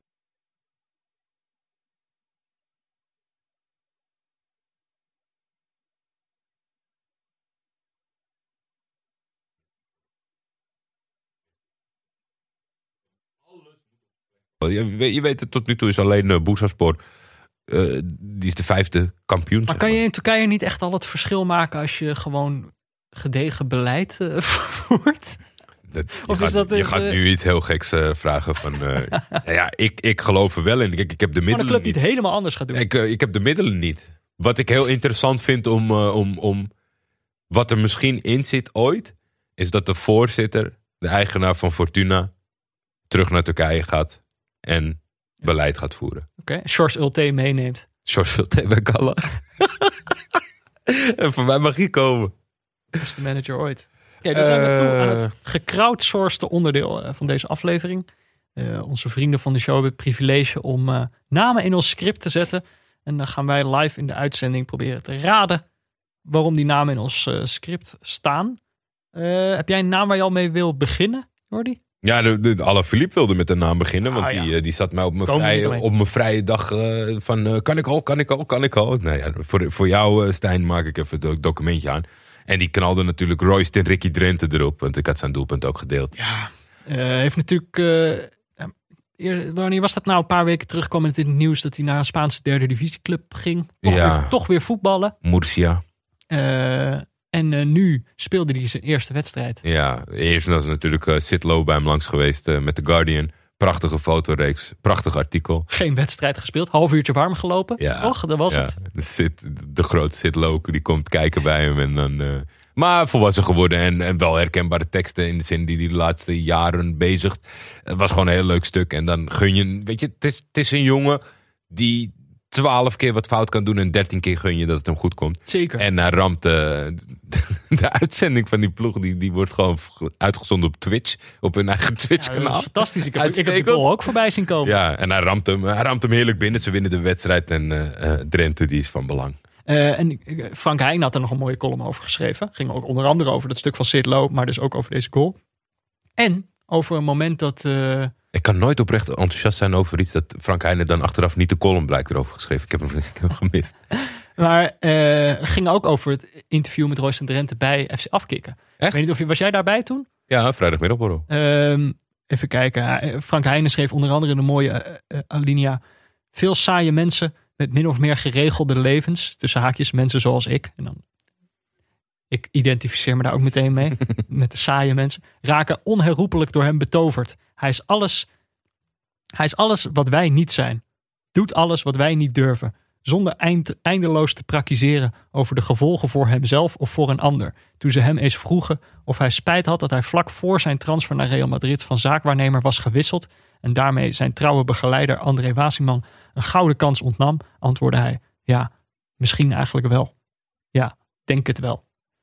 Het is een heel mooi stuk. Kan iedereen aanbevelen om het te lezen. Ja. Ik ben zelf nog een keer met Royce en Drent op de foto geweest. Ja? Was, eh, ik ook wel, denk ik, die dag. Toen was de Speld te gast bij de Wereld Draait Door om over een boek te praten. En toen was ook Royce en Drenthe te gast bij de Wereld Draait Door om over zijn boek te praten. En, eh, en toen was hij na de uitzending eh, zo, zo vriendelijk om ja te zeggen op mijn vraag of ik even met hem op de foto mocht.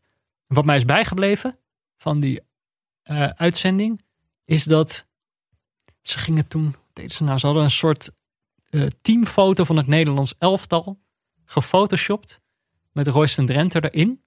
En dan gingen ze zo live in de uitzending zo zeggen van, eh, vind je dat dan niet jammer dat je hier niet bij staat? En hij, ik vond het zo vet dat hij helemaal niet vatbaar was voor het verhaal dat ze op hem probeerden Nee, te plakken op dat moment. Hij was gewoon zo En dat is ook, hij dat is liet ook wel, hem niet aanpraten dat dat hem pijn deed of zo. Nee, en het is ook tof dat hij zeg maar in, in alles dat, hij, eh, eh, dat je hem spreekt, dat je oprecht weet dat, dat, dat hij er zo over denkt, zeg maar. Hij, natuurlijk weet hij dat hij keuzes heeft gemaakt en de gevolgen daar. Maar het is altijd van, ja, dat heeft zo moeten zijn, zeg maar. Ja. Ik weet nog dat in, in, toen het eindelijk weer lekker met hem liep, toen werd hij volgens mij door VI of zo ingebeld.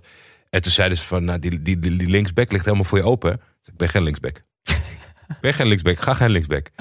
En dat is wel, dat, maar dat zijn gewoon career-changing dingen die hij gewoon uit, van, puur vanuit zijn hart zegt. Ja. Ik ga niet verdedigen. Maar hij was echt een goede linksback geweest. Ja, en het lag gewoon open. Hij had daar, weet je, na Gio van Bronckhorst had hij daar tien jaar kunnen zitten. Maar nee, doe ik niet. Ja, Mooi vent. eh, heel mooi. Ehm, ik had nog een naam. Dat ik er zelf op gezet, moet ik wel eerlijk bekennen. Ook gewoon openen met je eigen naam. Ja, hebben we die alvast gehad. Alexander Zinchenko. Ja. Je dit fragmentje voorbij zien komen.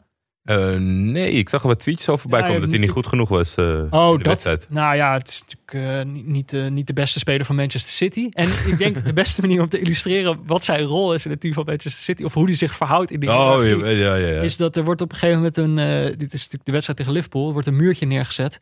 En hoe het tegenwoordig gaat met muurtjes. Kijk, het muurtje. Eerst stond er gewoon een muurtje. Toen ging het muurtje springen. ja. Om de, om, dat, om de speler het moeilijker te maken om de bal eroverheen te schieten. En toen gingen ze natuurlijk eh, onder het muurtje doorschieten. Ja, Ja, dan moet je dat weer eh Afdichten. En nou moet er iemand achter het muurtje gaan liggen. En eh, nou ja, om uit te leggen wat, wat zijn plek is in de hiërarchie van het team, is dat Sinchenko is degene die achter het muurtje moet gaan liggen. ja. En dan lag hij ook nog eens goed- niet goed. En dan staat Ruben Diaz, de centrale ge- verdediger, grote, sterke jongen. Die staat in het muurtje en die draait zich op een gegeven moment om. En die heeft zoiets van, ja, gast, je ligt niet goed. Die pakt Sinchenko bij zijn hoofd en sleept hem een metertje opzij. Dat filmpje ging inderdaad eh, viral op Twitter. En toen dacht ik, ja, dit is inderdaad, je zal maar de speler uit je team zijn ja, die achter het muurtje moet gaan liggen. moet liggen. Toch? Dan weet je wel. eh, dan weet je wel. Royston Drenthe? Never. Nee, nul procent. Dan gaat loopt hij gewoon weg. Ja, misschien in de verlenging bij Murcia als hij echt het idee heeft van hiermee red ik mijn ploeg. Maar anders krijg je hem niet en dat is ook goed ook. Even kijken, wat hebben we nog meer? Nou, eh, Niels heeft Woutje Weghorst. Dat is natuurlijk ook wel Die is viral. Ja, die was al gecanceld. Is hij nog een keer gecanceld dan? Wat heeft hij nu weer gedaan? Oh nee, nee, nee. Maar Oh. ja, ik weet niet hoe je... Kom, kan je uit een cancel komen als je blijkt dat je een soort van eh, amateur R&B zanger bent? Ik heb dit niet gezien. Nee? Ik eh, denk dat ik ook ga besluiten dat ik dit niet ga kijken. Ik heb eerder al over Jorrit Hendricks gezegd dat ik dat soort filmpjes moeilijk vind om te zien, omdat ik slecht kan omgaan met plaatsvervangende schaamte. Nee, maar is goed. Kijk, ik, ik- het is wel heel moeilijk om... Je, je ziet allemaal gezicht dat het, niet dat- me. Het, is- het is ook geen gein, zeg maar. Nee, ja, ik, ik, ik vind het ook niet leuk om te constateren. Maar het is, het is niet grappig. Het is geen plaatsvervangende schaam. Kijk het, kom er volgende week op terug. Oké, Of koop ze single bij de Free Record Shop. oké, ik kom er volgende week op terug. Ehm, Sam van Nassau had Slatan. Slatan maakte 500 en 501... 501ste Ja, die heeft een hoop goals. career doel, doelpunt. Eh, voor de rest, ja, niet, niet noemenswaardig. Eeuwige discussie, maar het is niet echt meer een discussie. Nou, ik vond Goeie eigenlijk, voetballer, vervelende man. Beetje de, de voetbalgeneuzel van, Nou ja, maar het van was- Milan. het was toch gewoon tegen, na, na die ruzie met Lukaku ben ik gewoon, ik weet niet, ik had het gevoel dat daar het masker afging of zo. Toen was ik er opeens helemaal klaar mee. In ieder Ik weet niet, is daar, is daar uiteindelijk een nasleep geweest van wat er precies is gezegd of zo? Dat, wat, ik weet niet, eh, er gingen de, de wildste verhalen altijd, maar echt bevestigd heb ik het niet zien worden. Nou ja, hij zei eh, met, met je voodoo shit tegen eh, Oh, ja. Lukaku. En daar had hij dan een precieze reden voor waarom hij dat gezegd had. Want hij had ooit had een voorzitter van Everton bij een overstap gezegd. Ik zou het veel te lang verhaal voor om waar te zijn. En gewoon Zlatan, zo lang je geleden gecanceld. Nou ja, en het zag er gewoon toch ook slecht uit. Ze verloren die wedstrijd ook. Hij ging er met rood af. Dat was gewoon klaar. Tot hij verloren. Zag er niet best uit voor hem. Het was een beetje, nou ja, ik het straks wel over. Nou ja, in deze lijn heb je natuurlijk Carlito, die plaatste Axel Tuanzebe van Manchester United, verdediger. Heb ik niet, eh, Eh, ik weet niet wat ik daarvan moet vinden. Ik heb het niet gezien, dus ik weet niet wat er Oh, de, die heb al na eh, misschien niet de allerbeste wedstrijden wordt hij elke keer eh, gigantisch racistisch bejegend op social media. Jeetje. Met, eh, eh, ja, echt, weet je, het is zo bizar dat het ook gewoon. Wordt het erger? Ik weet het niet. De mensen worden steeds gemakkelijker in dat soort uitingen, zeg maar. Ik heb het idee dat zolang je blijft knippen en plakken op de voetbalzones en dat, die shit sites, dat ze ook zoiets hebben. Haha, kijk mij het even doen, want dat is normaal of zo. Of hoe meer we het naar Ja, buiten... hoe meer je het of- ziet, hoe ja, meer het ook gebeurt. Dat, dat, is het, dat ongetwijfeld we het waar. soort van zelf een soort van slechter maken of zo. Ik maak een geintje over dat eh eh, na Brobby's transfer van eh, nou volwassen mensen hou je in dat je niet Brobby gaat aanvallen op social media. Een minuut later krijg je vier screenshots door Ja. van mensen die een slangen-emoji naar een, naar een jongen sturen. Ja, ik kan er echt met mijn pet niet bij hoor. Het is ongelooflijk, hè? Wat voor een vuiligheden men, zich, mensen zichzelf allemaal toestaan Ja, eh, onder het mom van voetbalsupporter zijn. Of zo, toch? Ik bedoel, dat is toch geen reden om iemand van 19 zo te behandelen? maar zou het... super raar. Ja, het werkt dus helaas wel zo. Hè? Dat, dat je het steeds meer laat zien van... oh, dit is niet goed. Of, of oh, moet je kijken wat hier gebeurt. Dat het dan meer wordt of zo. Nou. dat heb ik wel het idee op het moment. Ja, en tegelijkertijd eh, moet je het er wel over blijven hebben. Maar ik denk dat het probleem vaak ook is dat bewustzijn ontbreekt over hoe ernstig dit precies is. Zeg maar wat het doet met zo'n jonge jongen, Twan Zebe in dit geval, om dus gewoon, ik weet niet of hij die berichten leest, maar hij zal weten dat het Kan is. niet. Je hebt toch die, eh, die, de broer van eh, Rio Ferdinand, die, Ja. die dan tien jaar later pas in een documentaire durft te vertellen wat, wat zo'n. wat het racisme met hem gedaan een heeft tijdens had. voetbalcarrière. En het is natuurlijk gewoon. Je staat al in die spotlight. Ik denk dat dat al onverdraagbaar is voor heel veel jongens van die leeftijd. En om dan ook nog eens op zo'n manier. eh, herhaaldelijk al die berichten te lezen, al die bedreigingen eigenlijk die gewoon aan jou gericht zijn. Ik zou het echt, ja, ik kan me niet voorstellen. Het is gewoon traumatiserend, denk ik. En eh, ik, ik denk gewoon dat mensen dat niet doorhebben. Dat zij echt denken dat ze gewoon niet doorhebben dat ze tegen echte mensen hebben. Dat Brian Brobby gewoon een echt persoon is. Ja. Zeg maar, dat hebben ze, ze denken gewoon alleen maar dat het een voetballer is. Met het idee van dat die iets aan jou verschuldigd is of zo. Omdat jij dan voor de club bent waar die speelt. Het is gewoon een mens, die moet je gewoon met rust laten. Toch? En hoe werkt het dan als we, zeg maar, het, het- als we massaal iemand uitlachen, dan niet om zijn afkomst, maar om medische eh, of cosmetische ingrepen? Hoe Perry, Perry, je Perry, maakt een bruggetje? Perry heeft Dirk Kuyt op de lijst gezet. Ja. Ja, maar ja, dit- dit- weet je wat het is? Het is altijd vervelend. Dan kan je niet het ene afkeuren en het andere goedkeuren. Kijk, natuurlijk, ik schrok ook van die foto. Ik wilde, heb er niks, geen, eh, ik, ik wil dat niet gelijkstellen aan racisme. Nee, nee, dat niet. Maar ik dat, dat kan natuurlijk ook wel impact hebben. Als ik heel eerlijk ben, natuurlijk, massaal iedereen lacht erom. En dat is eigenlijk, eh, heb ik wel meer dan, dat zit ook bij de volgende naam die door Maarten VH is geplaatst. Maarten Wijfels. Dat heb ik zelf gedeeld eh, met de wereld. Die had de vraag gesteld aan dikke advocaat. Of hij het niet een schande vond of eh, dat hij voor dat soort ploegen moest werken. Omdat ze gingen juichen na een overwinning op PSV. Heb je dat helemaal gemist? Ja, ik denk het wel. Zal ik het audiofragment even snel... eh, Ja, laat maar horen. Even kijken. Eh, dan ga jij nog over, over- de impact van Dirk Kuyt. Heb je dat wel gezien? Ja, Hoe die eruit ziet? tuurlijk. Hebben we, dat, hebben we het daar vorige week helemaal niet over gehad? Nee joh, dat was deze week. Eh, nou ja, dan ging natuurlijk dat plaatje viral omdat hij opeens totaal... Hij had vroeger van die spaghetti haren. En nou heeft hij, eh, nou heeft hij opeens gewoon een totaal ander kapsel. Ja, ik weet niet. Ik denk dat, we, dat wat er eigenlijk aan de hand is... dat volgens mij Dirk Kuyt niet zelf besloten heeft van... oh, ik, moet, ik wil er nu zo uitzien of zo. Of dit is hoe ik er vanaf nu af aan uitzie. Volgens mij aan de hand is, is dat we... We willen niet dat mensen op tv er normaal uitzien.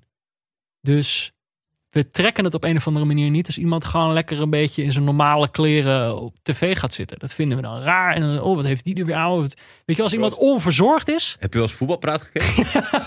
daar mag het nog. Dat is de enige plek waar mensen gewoon nog zichzelf zijn. Maar ik denk dat het probleem is dat eh Dirk Kuyt verplicht wordt om zich te verkleden om op tv te gaan. En dan krijg je dit soort taferelen. En ik denk dat dat ook wel een beetje de ongemakkelijkheid is waar mensen om moeten lachen. ik heb het fragmentje voor je, eh, Peter. Ja, Ik, eh, Dit, is dus, dit gaat niet over Dirk Kuyt, maar over Maarten Wijfels en Dick Advocaat. Je zegt nu net, hè, dan, eh, ik hoor muziek in de kleedkamer. Ja, je zou zeggen prima, maar toch. PSV won in, eh, in Granada. En toen gingen ze verder. En toen was het de hele avond feest. En toen zei Mario Gutsen, waarom vieren jullie eigenlijk feest? We winnen een wedstrijdje. Ja, Waarom verbied je dat bij wijze van spreken niet na een wedstrijd? nou, ik, ik, was Ah, ik vind het echt belachelijk hoe dat gaat in Nederland. vond- Sorry ik, hoor. was, ik was er wel blij mee hoor. Maar het is toch ongelooflijk? Dat- vind- Dat je trainer bent van dit soort elftallen. Is dit een vraag of een column? Ah, ja, Oh, je zegt nu net. ja. Dit is zo grappig aan het internet. Ik heb namelijk de zin, is dit een vraag of een column? Heb ik namelijk tien keer voorbij zien komen deze week. En dat je dan weet, oh, dit komt ergens vandaan. En ik weet niet waar vandaan. Ik heb dit filmpje niet gezien. Dat was de perschef, Ah. eh, de perschef van Feyenoord die reageerde op... Ja, eh, nou, terecht, toch? Eh, maar ik vind het wel, de verontwaardiging is echt. Ik kan me er niet in herkennen. Maar we mogen spelers niet blij zijn als ze winnen. Dat is toch raar? Ja. Als je niet juicht, dan is dat weer een probleem, toch? Oh, eh, ze zijn weer belegen. En ik bedoel dat Mario Gutsen het niet, de, de, dat de wereldkampioen het niet zo raar vindt om een Granada te winnen, dat snap ik. Maar ja, als je als ploeg al eh, jaren aan het stuntelen bent in Europa, dan Ja. snap ik dat heel goed. Nou ja, het is, het is, het is, het is Dat een wel, het is, Volgens mij ging het in de core. Kijk, het is natuurlijk een, een, een grappig moment. Maar, en de perschef vat het dan misschien ook nog wel goed samen in die zin met die slotvraag. Ja, maar ik zou... Waar- maar je, je bent dan toch gewoon je functie als journalist gewoon verloren ergens onderweg. Als, als, als je deze tirade afsteekt na, bij een persconferentie. Ja. Je moet toch gewoon iets vragen zodat je dat Hij- kan beoordelen en iets kan tikken. journalist betekent in de voetbalwereld ook iets heel anders dan, dan daarbuiten. Dat is toch ook zo? Ja, weet ik geen idee. Ik ben het niet. Ik bedoel, eh, nou ja, dat, dat, dit gebeurt toch aan de lopende band. Het zijn toch allemaal, eigenlijk heeft iedereen in die voetbalwereld heeft zijn eigen column. Ja. En dan komen ze, dat, eh, komen ze dat bij de persconferentie doen. Ik denk dat de voetbalwereld er ook wel iets aan zou hebben als er wat meer journalisten ook... eh, Meer columns.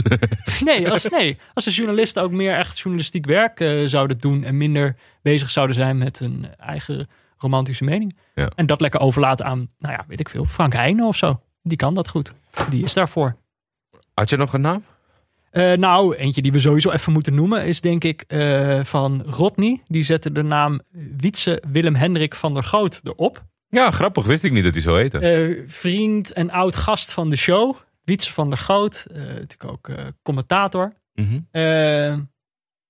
Die plaatste op Twitter een screenshot van de Wikipedia-pagina die over hem gaat. Dus hij staat op Wikipedia. En daar stond dat hij Wietse Willem Hendrik van der Goot heette. En hij, hij zette dat op Twitter. En hij zegt, ik weet niet wie dat verzonnen heeft. Maar zo heet ik hem wel niet. Nou ja, eh, wij weten hoe moeilijk het is om iets op Wikipedia Nou, te krijgen. Dat Dus bedoel ik. Wij hebben vaak genoeg eh, ik denk dat ons... ruzie gehad met, de, met Wikipedia. Omdat ze heel streng zijn. Omdat het allemaal wel moet kloppen en zo. Ja, dus ik denk eigenlijk dat hij, dat ons in het ootje wil nemen. Oeh. En eh Wietse Willem Hendrik van der Goot is gewoon wie het is. Ik denk, Omarm het, Wi- Wietse. Dit is wie je bent vanaf nu. dit is hoe het werkt. Ja, Het is niet, Wikipedia wordt niet geschreven over de realiteit. De realiteit past zich aan aan Wikipedia. uiteraard. Dat is hoe het werkt. Ehm, even kijken, wat, ik had nog wel wat. Wat wilde ik nou nog? Ja, je moet, ik wil sowieso nog... eh, San Marco wil- 5, wat Jean, Oh. Jean, eh, Jean-Paul van Gastel. Nou, dat dacht ik van. Dat zag ik voorbij komen afgelopen tijd. Dat hij terug naar eh, China is. Eh, hij werkt eh, schijnbaar in China. Ik heb dat niet op de voet gevolgd. Hartstikke leuk voor hem. Het zal ook gewoon... nou ja, goed voor zijn cv en goed voor zijn Portemonnee? portemonnee. Maar, waar kom ik nou achter? Dat Steven Kooijman van de Telegraaf... die heeft vanochtend iets geschreven... en twee minuten later geüpdate... dat eh, Jean-Paul van Gastel en Roy Mackay... bierbrouwers zijn geworden. Ook goed voor zijn cv en portemonnee. Niet voor elke speler of trainer is een leven lang in de voetballerij weggelegd. Soms longt een leven in de luwte of is het een bittere noodzaak om met een baan buiten de spotlights de kost te verdienen. In deze rubriek zoomen we in op de tweede carrière van ex-spelers en trainers. Vandaag oud-voetballer Roy Mackay en Jean-Paul van Gastel. Ze hebben een merk, meneer Hapje, Hapje, H-A-P-J. Hapje, Hapje. Hapje. Meneer Hapje. Ik, vind, ik vind een moeilijke naam. Waar zijn mijn biertjes? Ik wil, die, ik wil het Roy Mackay biertje.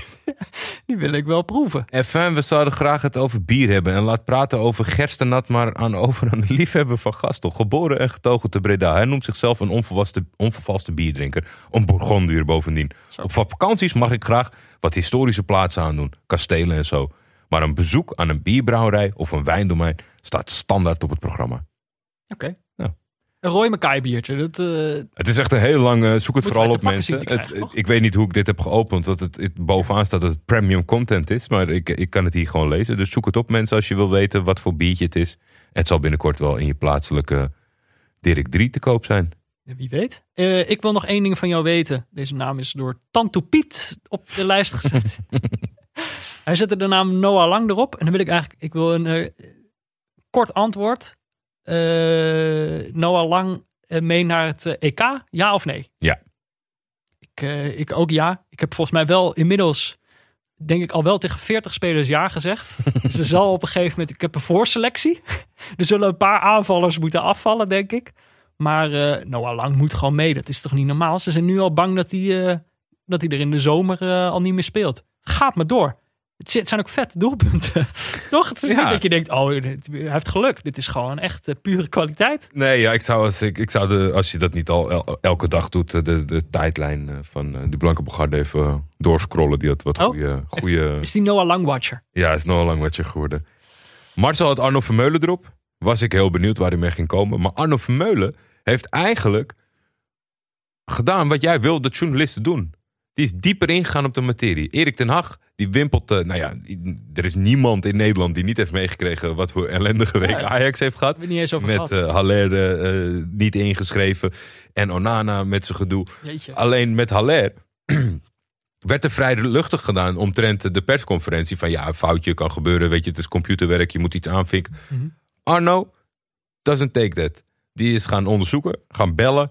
En die heeft... Die Gewoon, hoe werkt dat eigenlijk, proces? Wie Ja. schrijft hem in? Ja. ja, en dat blijkt dus dat, er, eh, dat het volgens mij langs zes mensen moet gaan. En handtekeningen, de KNVB wordt erbij betrokken. Dus je kan het niet afdoen als van... Oh, Vink je aan uit. verkeerd eh, in de computer geklikt. Het, het, is, het, het hele proces gaat niet zo. Ik, eh, ik, ik zag het artikel uitgeschreven op een site die ik niet wil noemen, want daar verdienen ze de kliks niet. Maar volgens mij staat hij gewoon bij Studio Voetbal gisteren, dus dan moet je dat maar even terugkijken. Arno Vermeulen heeft eh, eh, goed journalistiek werk gedaan. Deze week is Arno weer een go. Ja, shout-out weer naar... Shout-out naar shout-out is weer uitgezet. Misschien Ja. moeten we volgende week weer terugtrekken. Je weet het niet. Eh, ik ga op de terugweg ga ik de podcast van NOS luisteren, dus kan Wie zomaar. Wie weet. Ik ben er dan wel doorheen eigenlijk. Ja, oké. ik wil dan nog wel... ook nog een dikke pluim voor Lamkel Zee. Hebben we het natuurlijk al vaak genoeg over gehad. Maar die maakte weer een doelpunt deze week. En hij vierde het op een leuke manier. Hij rende de tribune op. Ging zelf op een leeg stoeltje zitten. En eh, ging applaudisseren. Kei origineel, nog nooit eerder gebeurd. Maar ik had gevraagd om... In oranje? Nee. Tuurlijk. Ik had meteen. gevraagd of er Belgen waren.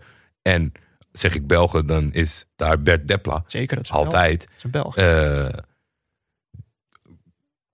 kan hij nog terug bij Antwerpen? Hij heeft natuurlijk het heel bond gemaakt ja, tijdens de transferperiode. Anderlecht shirtje aangetrokken. Ja. Maar hij scoort, juicht, nieuwe trainer, Frankie Verkouteren.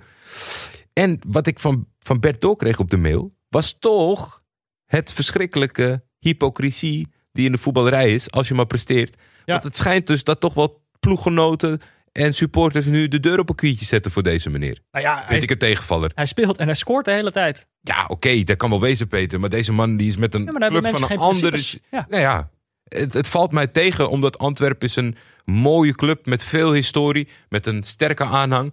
Ik ben teleurgesteld in de aanhang van Antwerpen.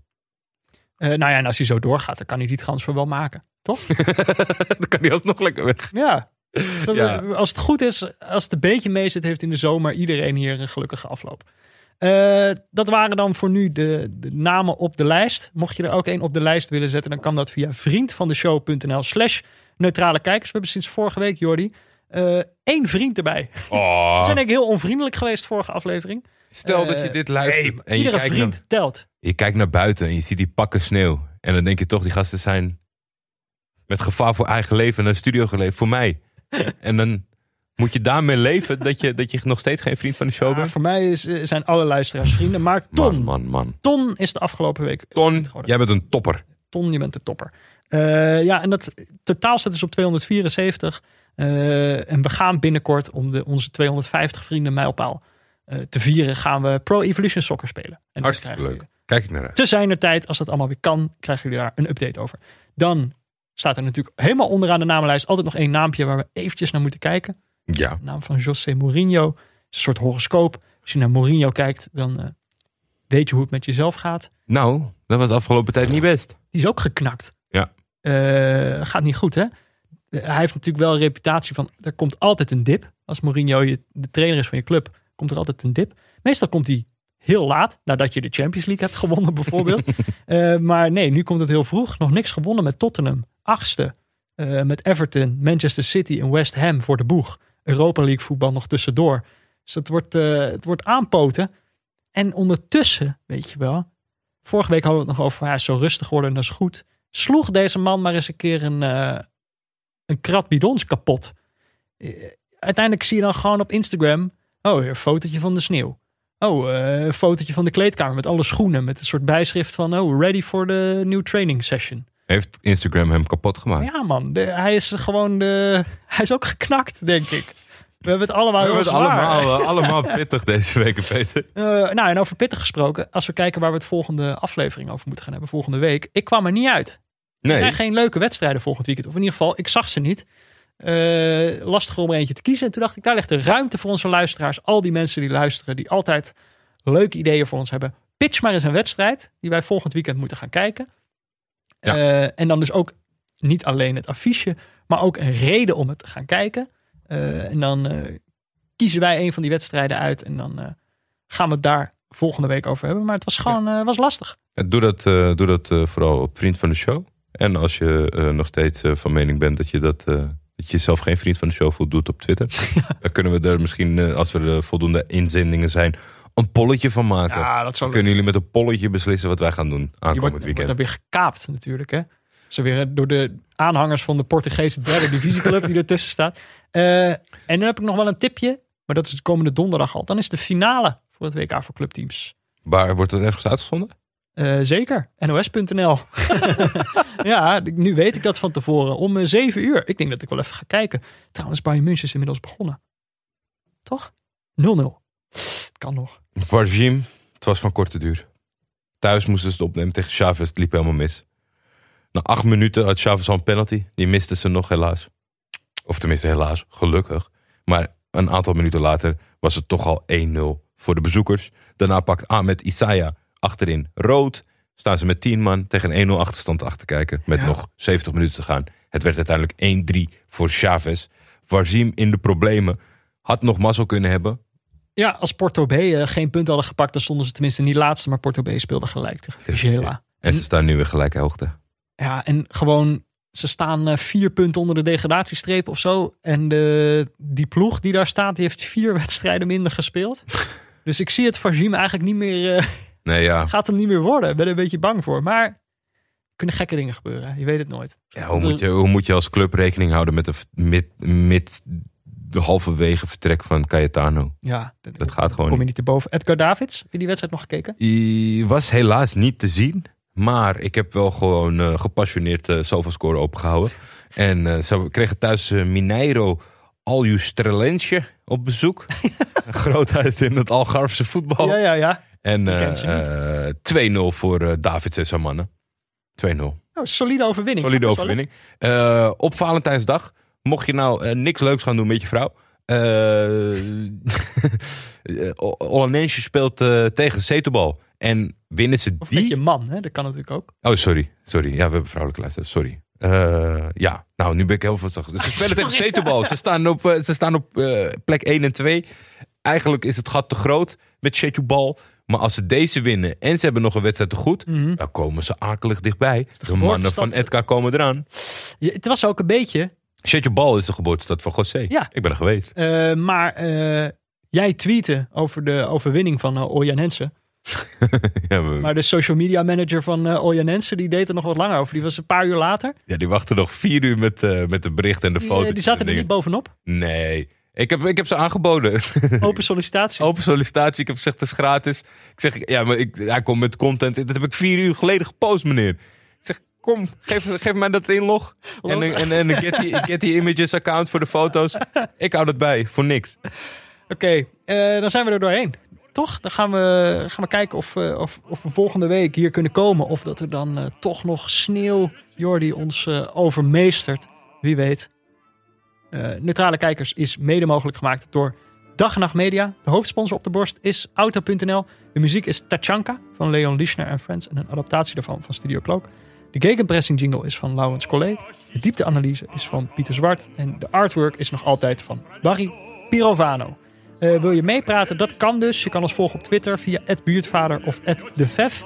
Je kan ons mailen op neutralekijkers.gmail.com of eh, een berichtje sturen via vriendvandeshow.nl slash neutralekijkers. is duur hoor. Heel duur. Eh, peperduur. Eh, nee, het kan allemaal. Volgens mij kan je ook gewoon een euro geven. Dan ben je wat ons betreft ook een vriend. Toch? Wat jou betreft. 0 euro. Verder, hou afstand. Let op, het kan glad zijn. ja, een beetje glibberen. Blij- blijf neutraal. En volgende week zijn we er weer. Tot dan, Jordi. Tot dan, Peter. Eh, en voor de luisteraars die tot helemaal tot hier zijn gekomen. Ja, Die het tot de blessuretijd hebben gered. 90 plus 9. Breno komt er nu in. Eh, tip. Eh, mocht je nou de serie Mokro Mafia kijken. En denk ik heb niet genoeg van Jordi's stem. Kijk dan even naar de podcast Televisie. Die is ook van Dag en Nacht Media. Onze vrienden Michel Dodeman en Alex Mazereel.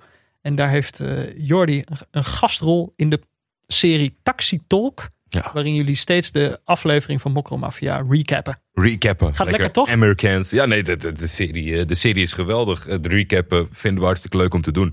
En dat er mensen zijn die meeluisteren, is alleen maar leuk. Dus eh, eh, ja, eh, Schakel vooral in. Ik word, eh, ik word door jou verplicht. Wat zijn nou? Is de volgende aflevering net? als aflevering 3 van het niveau is van aflevering 2, dan verplicht ik jou nog om nu in te stappen, zodat je mee kan met dit seizoen. de, in de taxi te stappen. Ja, Eh, en ik had ook nog een tip, maar dit zag ik al wel een beetje rondgaan onder, onder luisteraars van ons op Twitter en een beetje de voetbalwereld.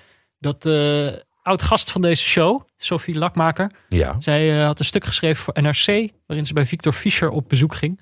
En eigenlijk eh, schrijft zij een, een hele bespiegeling over eh, voetbal en nadenken. Of er zoiets. Vaak wordt er gezegd, deze voetballer denkt te veel na. Mhm. Eh, en nou ja, goed, zij heeft zelf gevoetbald En veel nagedacht. veel nagedacht. Dat stuk gonste al rond. Maar ik dacht, nou, als je dat stuk nou ook goed vond, koop dan ook vooral haar boek. Dat is net uit. Volgens mij werd dat toen al geteased. In die Bij ons? Ja, een jaar geleden. Ze Ja. was bij ons de gast. Toen zei ze, ja, het komt volgend jaar uit. Eh, De ontdekking van mijn seksualiteit. zeker. Nee, de geschiedenis. De geschiedenis van mijn Eh, seksualiteit. dat is toch wat anders. Maar er wordt heel wat ontdekt in het boek. Ik, kan, ik heb het al uit. Heb je het maar uit? Ja, het is Ik heb hem vorige week binnengekregen, natuurlijk als eh Dasmag abo. Maar eh, ik ben benieuwd. Ze knallen van het boek. komen een aantal voetballers in langs. Edwin, Ja? Edwin van der Sar, Lucas Andersen, Wow, Dennis Bergkamp. Dus eh, er zit genoeg voetbal. bezig baasje, dat zag je toen al. Ook in de geschiedenis van, eh, van haar eigen voetbalcarrière komt het een en het ander voorbij. En ik denk gewoon, ja, iedereen eh, kan genieten van dit boek. Dus eh dikke tip. Als je, als je tot hier hebt geluisterd, dan durf ik je dat wel aan. Weet je wat ik me ineens besef, Peter? Ja? Wij zijn We natuurlijk hebben niet op record gedaan.